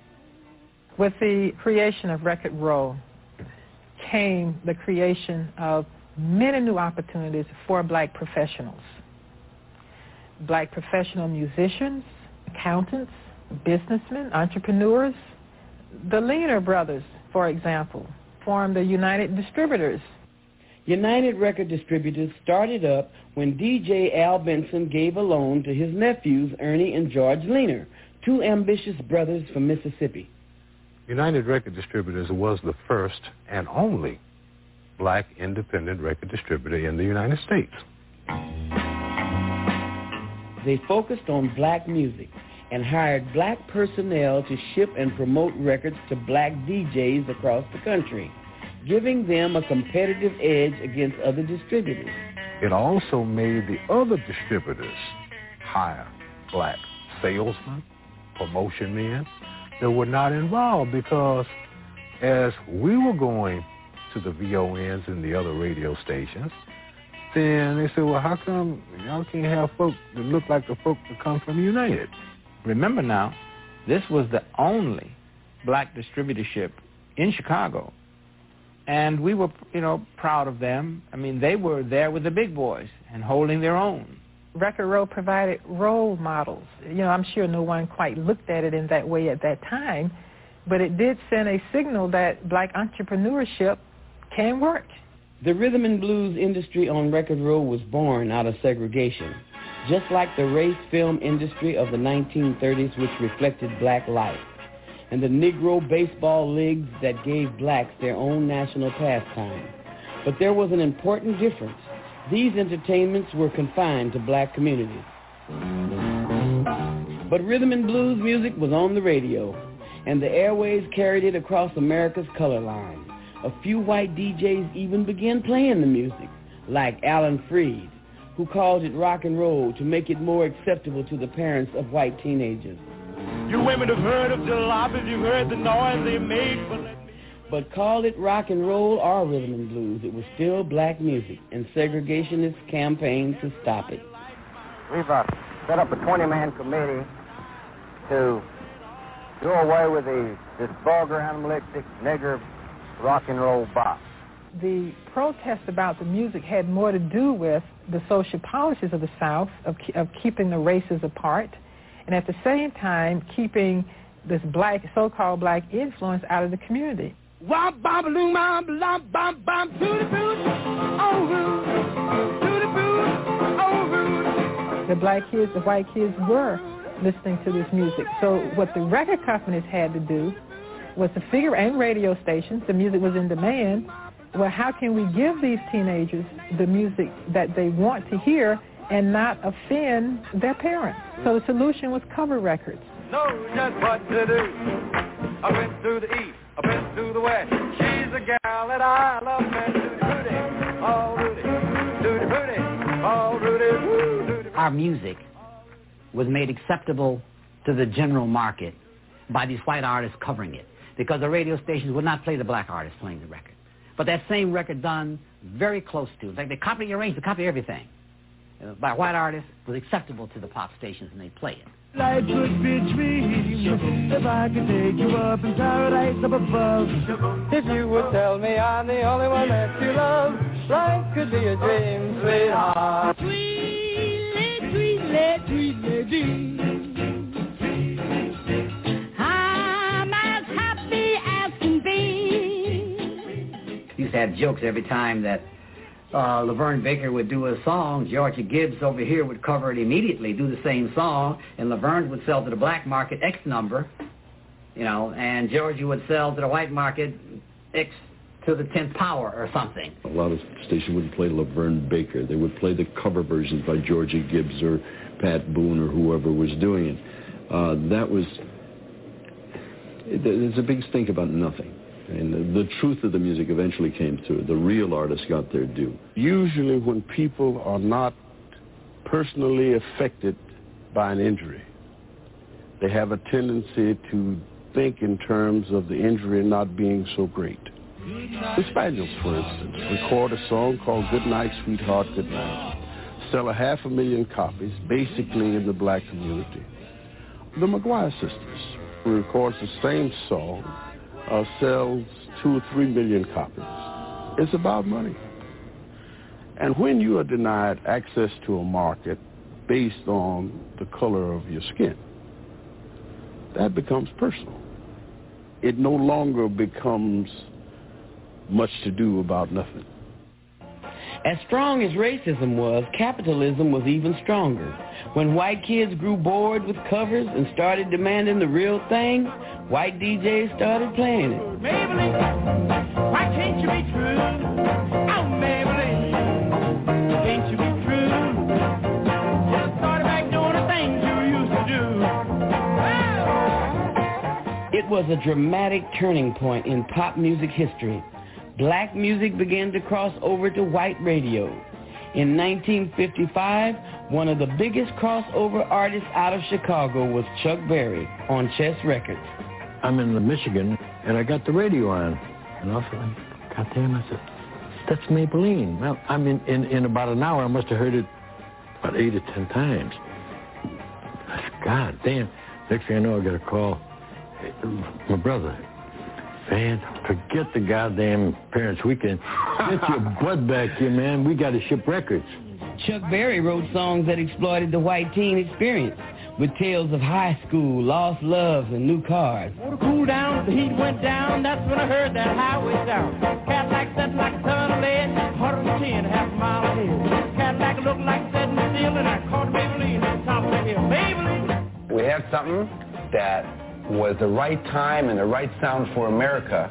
They called Elvis Presley the king of rock and roll. I, I disagree. I'll agree with Chuck Berry. He said he was the king of rock and roll, and I believe it. I really do. Earlier that year, another chess artist, Ellis McDaniel, better known as Bo Diddley, also crossed over to a white teen audience. But he might never have been a chess artist at all if Vee-Jay Records just down the street hadn't rejected him. They wasn't interested because I was playing something different and something they never heard before. It sounded too too primitive or something other. I, I guess that's what it was, you know. But and I went to and to Chess and they and Phil Chess called Leonard and told Leonard that uh, hey, this cat got something different here. You know, it just might turn out to be something. Let's try it. And here I am. Let's run one down, Bo. Rolling Master A. Master A, take one. Bo played the guitar with a drum-like rhythm, a technique that got him a spot on the Ed Sullivan Show in 1955. He had a big record, record out called Bo Diddley. At the same time, there was a big record out called 16 Ton. Now, th- this this this big honcho, what's his name, Sullivan, wants Bo Diddley to do 16 ton. Bo Diddley said, man, I'm not goddamn say I know nothing about no 16 ton. I'm supposed to be playing my my my hit song. You understand me? Not 16 tons. Why you got 16 tons? Now, he don't know Bo Diddley from Adam, man. I mean, he never listened to that. He gets up there and he waits for him to do 16 ton and he, he does Bo Diddley. Oh, till the body baby diamond ring.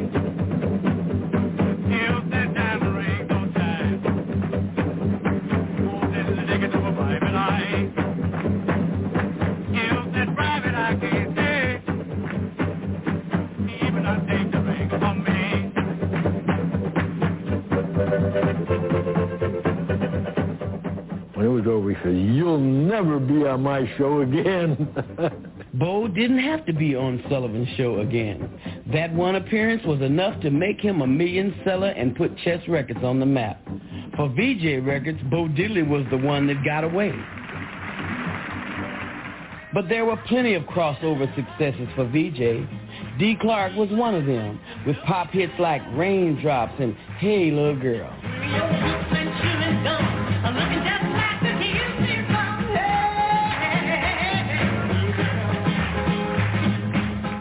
Had an amazing voice, a clear, tenor, penetrating voice, and uh, could just just sing his butt off. This throbbing in my brain, so strange I can't explain, but I like it. I like it. Mmm, black. How about that? Dee was a man who sounded like a woman in the high register, and that was unique. Everybody said, wow, what is that? His music, probably 75% of it sold to white people. It wasn't what you call real soul. It was called, we used to call it the happy flute sound because they used flutes in the background of the records. How about that?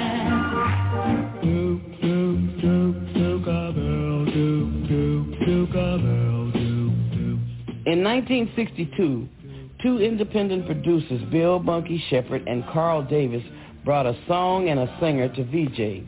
They had a hunch that he'd be a sensation. As I walk Through this world, nothing can stop Duke of Earl. I put the song together in a rehearsal. We were just opening up our throats, do do do do do do do do do going up the stairs, and I just told them to say do do. Do it was really do do do d o d o, and we began to say do do do. I said, we got to cut that tomorrow because the session was the next day. And they said, wait, no, we, we don't have no lyrics for this song. I said, well, go home and write something. And it was, to me, a strange sounding record. Duke, Duke, Duke, Duke, Duke. There's a whole bunch of dukes, you know. But Calvin said, Calvin Carter, again, the ear. Calvin said, Ab, that's a smash. I'll never forget, we released the Duke of Earl November the 5th, 1962. And by Christmas, it was almost the number one record in the country.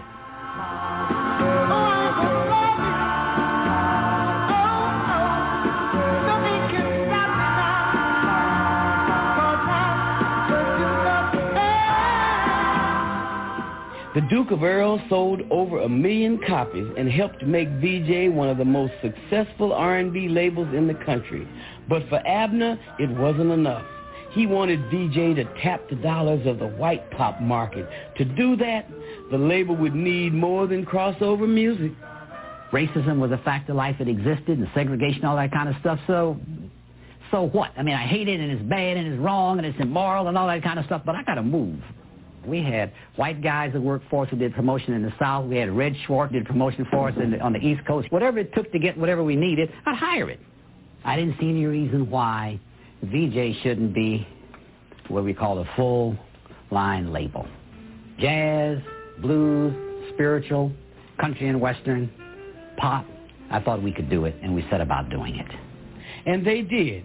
Vee-Jay had one of the biggest hits in jazz history with Eddie Harris's Exodus to Jazz. And in 1962, Abner put Vee-Jay on the map in the pop market. Vee-Jay launched the Four Seasons.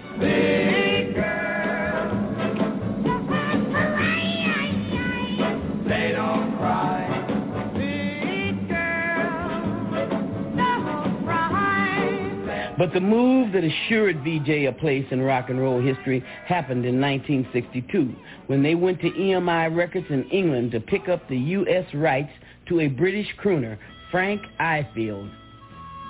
I remember you. As part of the deal, EMI threw in a group that was popular in England but virtually unknown in America.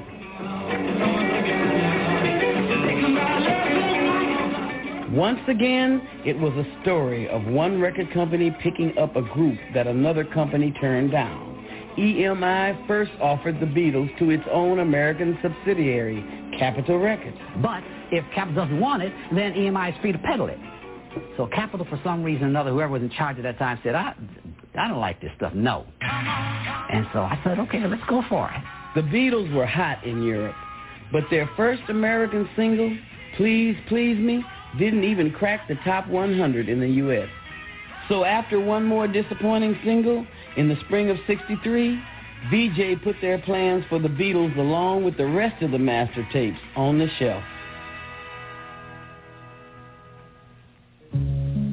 As the 60s arrived, R&B began to embrace the sounds of the black church and turn away from the blues. It was music we would later call soul.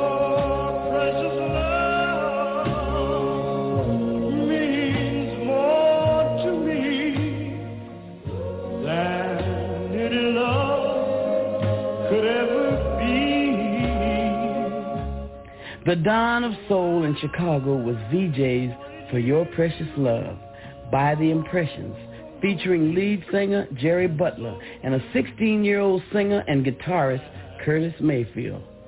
We loved singing For Your Precious Love. That was one of our better songs, and of course that's what we used to audition. And we uh, won over with that particular song. Curtis became the most prolific songwriter of the Chicago Soul era, but it was Jerry Butler who wrote the lyrics to For Your Precious Love.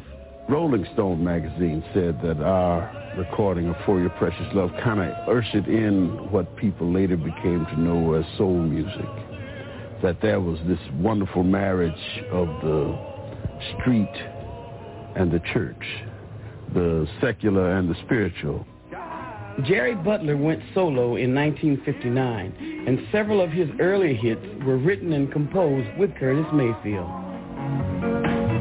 He don't love you like I love you. He's trying to tear us apart. With Jerry Butler gone, Curtis took over the impressions, and with Fred Cash and Sam Gooden, the group blended mellow R&B harmonies and black gospel styles. The result was silky smooth soul. Say it's alright, it's alright. Say it's alright,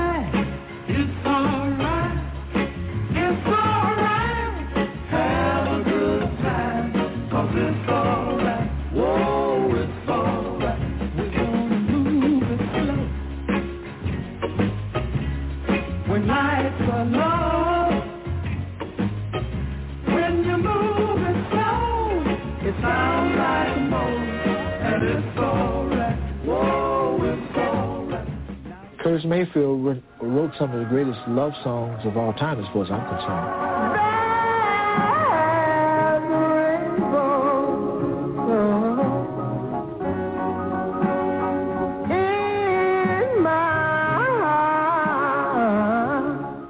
My favorite Curtis Mayfield song is Rainbow.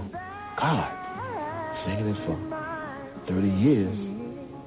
And I have the same feeling. It drives me into the same world of ecstasy. I'm trying to do something to him out there.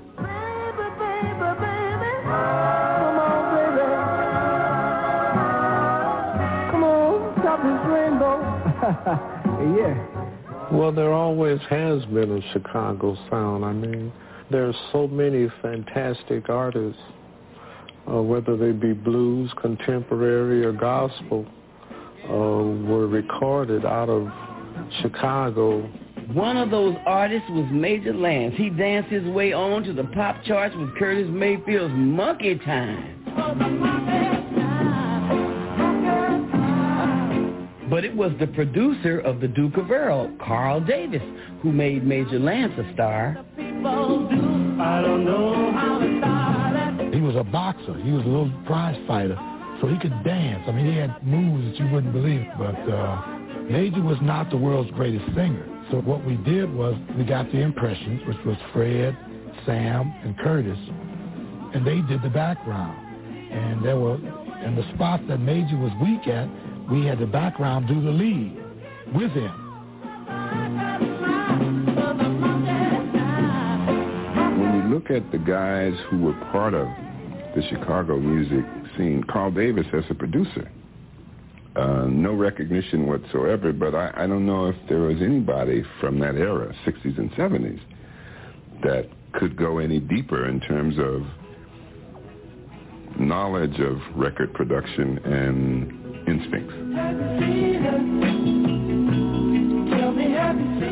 From the mid-1960s through the early 70s, Carl Davis headed up Brunswick Records and pumped out hits with artists like the Chi-Lites. Brunswick was part of a soul music explosion out of the city. Black teenagers danced to music from Chicago companies with names as upbeat as their sounds. OK, Wonderful, Marvelous, Constellation, Mercury, ABC Paramount, Chess, and Curtom. While these labels and others competed for black America's attention, a label out of Detroit stepped up to steal the show.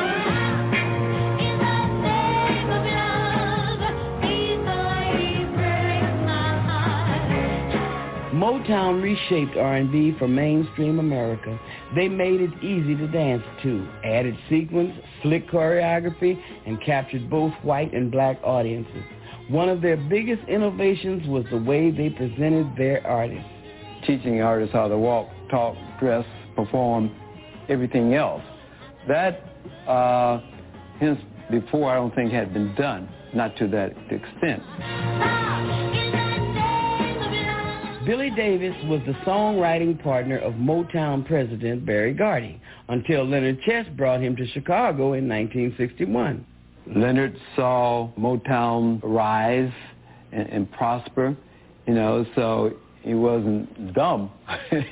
he realized he had to do something different uh, in order to sell more more records.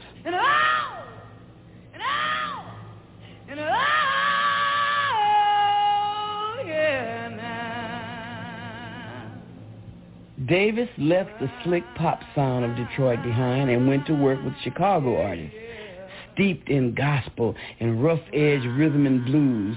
At Chess, he found artists like Sugar Pie DeSanto, Mitty Collier, Minnie Riperton, and me, Etta James.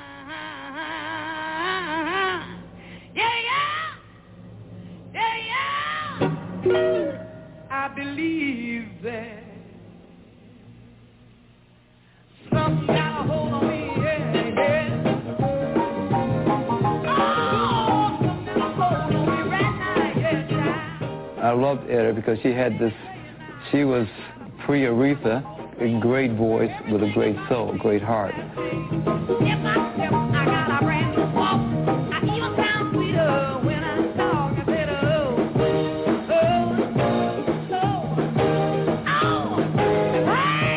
hey, whoa, it must be love. And she was such a character. Remember, she'd come with an entourage, a dressmaker, uh, hairdresser, uh, this, that. And she was definitely in the in the top echelon of a woman singer. Man, she could sing. In the Billy Davis era, Chess added pop influences and full-blown arrangements and began to move away from the blues to music aimed at a new black generation.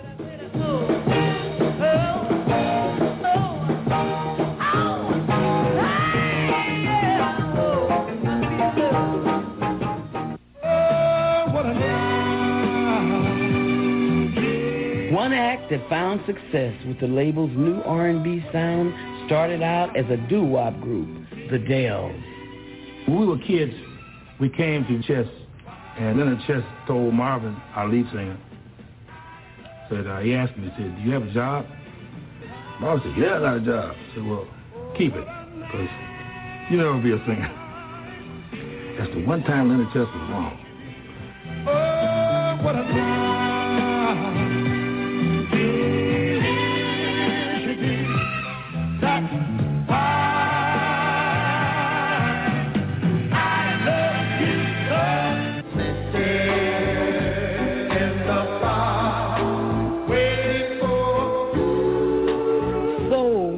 many different sounds at Chess.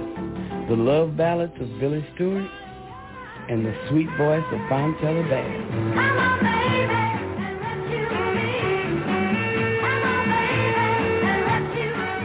A lot of people thought Rescue Me for years was the Motown sound because it was so up. But uh, it was really a Chicago sound. And we used to argue about the Motown and the Chicago and the Motowns and the Chicago, you know. So we both stole from one another, so.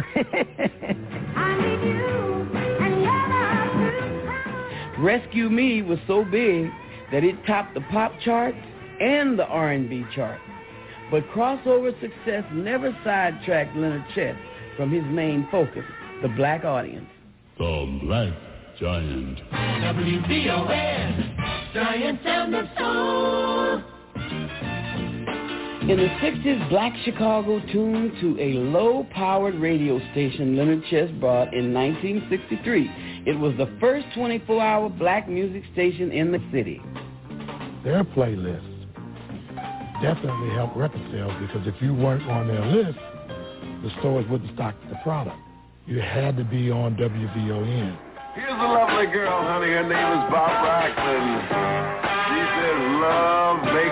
the woman because it, it was the powerhouse black station in Chicago that made it one of the powerhouse black stations in America and and thus a trendsetter. If you could break a record or, or get a record happening in Chicago, it, it served as a precedent for getting it happening in New York or L.A. or Detroit. That's a gas, and it's Herbert Rogers King here. I, I don't think there's a radio station in the world that was hotter than this one when it was hot. And the amazing thing about it is we were um, 1,000 watts in the day and 250 at night. The big radio stations like WGN, WBBM, they were 50,000 watts. Even with that, we were number one. It was phenomenal. Everything was just phenomenal. But of course, everything Leonard Chess touched uh, took off for him. Leonard bought VON to boost record sales and to make money from commercials, but it grew into something more significant. The VON stood for Voice of the Negro. And yes, I think that station, more than any station I know of, lived up to um, the fact that it was the voice of the black community. The community relied on them to keep them informed on what was happening, what was going on, what causes were worth supporting, you know, what positions to take, who to get mad at. You know what I mean? In addition to selling grease for your hair and all the rest of that stuff, they did these other kinds of things too. But they were community people. They were more than just jockeys. People get ready, have a train a-coming. Black Chicago tuned to VON to hear news about the struggle for civil rights, the fight to end segregation, and for basic freedoms, the right to vote, the right to an education, and open housing. And the music began to reflect the call for black power. In Chicago, Curtis Mayfield was writing soul music with a message. We're a winner, and never let anybody say, well, you can't make it. Does it always have to be a love song? It can be a song of controversy, uh, a song of inspiration. Say it even when you know those in opposition may not like what you're saying, but be true to yourself. The soul era marked a new age of self-determination for African Americans. Curtis Mayfield was one of the first black performers to take control of his own music. He set up a publishing company to ensure ownership of his songs. Usually no artist own themselves or own their own songs, and I sought to change that, at least for myself. When Curtis talks about owning as much of yourself as possible, we came through a period when guys like John Lee Hooker and Muddy Waters and Jimmy Reed, these men, for all intent and purposes, were illiterate had no education. They never had their own publishing companies. Uh, some of them never even had the copyright on the songs that they made up. And so basically they became musical sharecroppers or musical slaves. Record companies always kept the publishing rights to songs. That meant labels like Chess owned the music created by their artists. The perception was that the artist would make his money mostly from appearances, gigging, rather than from record or publishing. But your publishing is where all your money's at. You don't make no money out here in the street. Chess was also accused of shortchanging performers on royalty payments. If I got ten dollars, you know, they got ten thousand. If I got 10,000, they got 10 million. And that's the way it worked. I, I don't think it's fair for history to say that, that Leonard Chess or Chess Records ripped off the black artists any more than Vee-Jay or Motown or Atlantic or you name it. We began to demand things. It's like before we were scared to uh, demand certain things as artists and figured we shouldn't speak because it would hurt our careers or something. But we began to speak, and it helped a lot. Artists like Curtis Mayfield started taking even more control of their music by forming their own record labels. Curtis and Eddie Thomas launched Curtom Records in 1968. It became a multi-million dollar label when Curtis scored a 1972 hit film.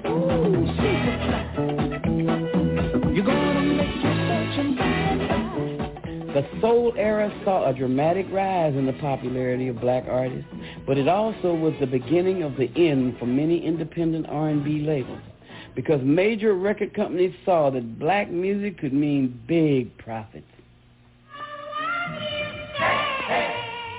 In 1963, Vee-Jay's artists were scaling the charts in pop, R&B, blues, jazz, and gospel, but appearances can be deceiving. The label's habit of big spending led to cash flow problems. When bills and royalty payments came due, Vee-Jay couldn't pay. Whenever you're expanding, you always spend more than you're than you're taking in during expansion. And my idea was to expand. I had a serious disagreement with with uh, with Jimmy and Vivian, and they felt that it was time to retrench. And I said, if you retrench now, we'll be little. We'll go back to being little again, and I don't want to be little. And uh, they said, but uh, we don't want to go in credit. I was going to borrow some money. I was going to get a line of credit. I said, we don't want to borrow money. It's ours. To make matters worse, rumors began to go around that Abner was gambling with Vee-Jay's money. No, it wasn't true. I didn't gamble away company funds. What people don't know is that, that I owned a third of the company and I'm gambling. If I gamble with money, it's my money. So we did. I will say that I believe I helped integrate the crap tables in Las Vegas at the Dunes. Not that that's a worthy achievement or anything, but it's a fact. I don't know why. I don't know why. There's no sun up in the sky. They said, no more will you run it. And I said, if I can't run it, I can't be here. And uh, so it wasn't a friendly parting. Vee-Jay reorganized with a new president, a former promotion man, Randy Wood. In the transition, a gold mine slipped through the cracks.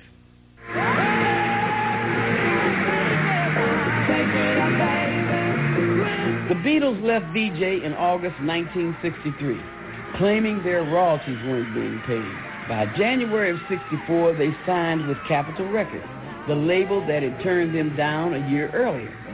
That same month, their popularity exploded. But Vee-Jay still had the master tapes to 15 songs, and they believed they had the right to release them, so they did. Capitol Records sued. Vee-Jay didn't have the money to fight a long, drawn-out legal battle, so they settled. The label could continue to release its Beatles songs, but only till the end of the year. The Beatles made Vee-Jay one of the highest-grossing record labels in the nation. The company felt ready to take its place alongside the majors and moved its offices to Hollywood. At the same time, Vee-Jay's president, Randy Wood, made a critical mistake. He left Calvin Carter, Vee-Jay's ear, back in Chicago. Wood tried to repeat the company's previous success with white pop acts, but he didn't have the instincts of Abner and Calvin and repeatedly signed artists that just didn't sell. I'll set my love to music. Within two years, Vee-Jay was near ruin. I was called back in 1966. I got a call from Vivian and Jimmy, and Jimmy said, Ab, I'm in real trouble, and would you come back and help me sort it out? And I said, yes. But when I got out there, there was a fleet of of cars, Cadillacs and Lincolns. Welcome back. And uh, that was uh, on uh, the contributions of Chicago music uh, to uh, post-World War II African uh, American music in the United States. And that's going to conclude our program for today. if you'd like to have access to this program, all you need to do is go to our website at blogtalkradio.com forward slash Pan African Journal. That's at the Pan African Radio Network. If you want to read the Pan African News Wire, just go to our website at panafricannews.blogspot.com. We're closing out uh, with Detroit's own jazz guitarist uh, Kenny Burrell from the album Midnight Blue, uh, initially released in 1963. This is Abayomi Azikiwe signing off and have a beautiful week.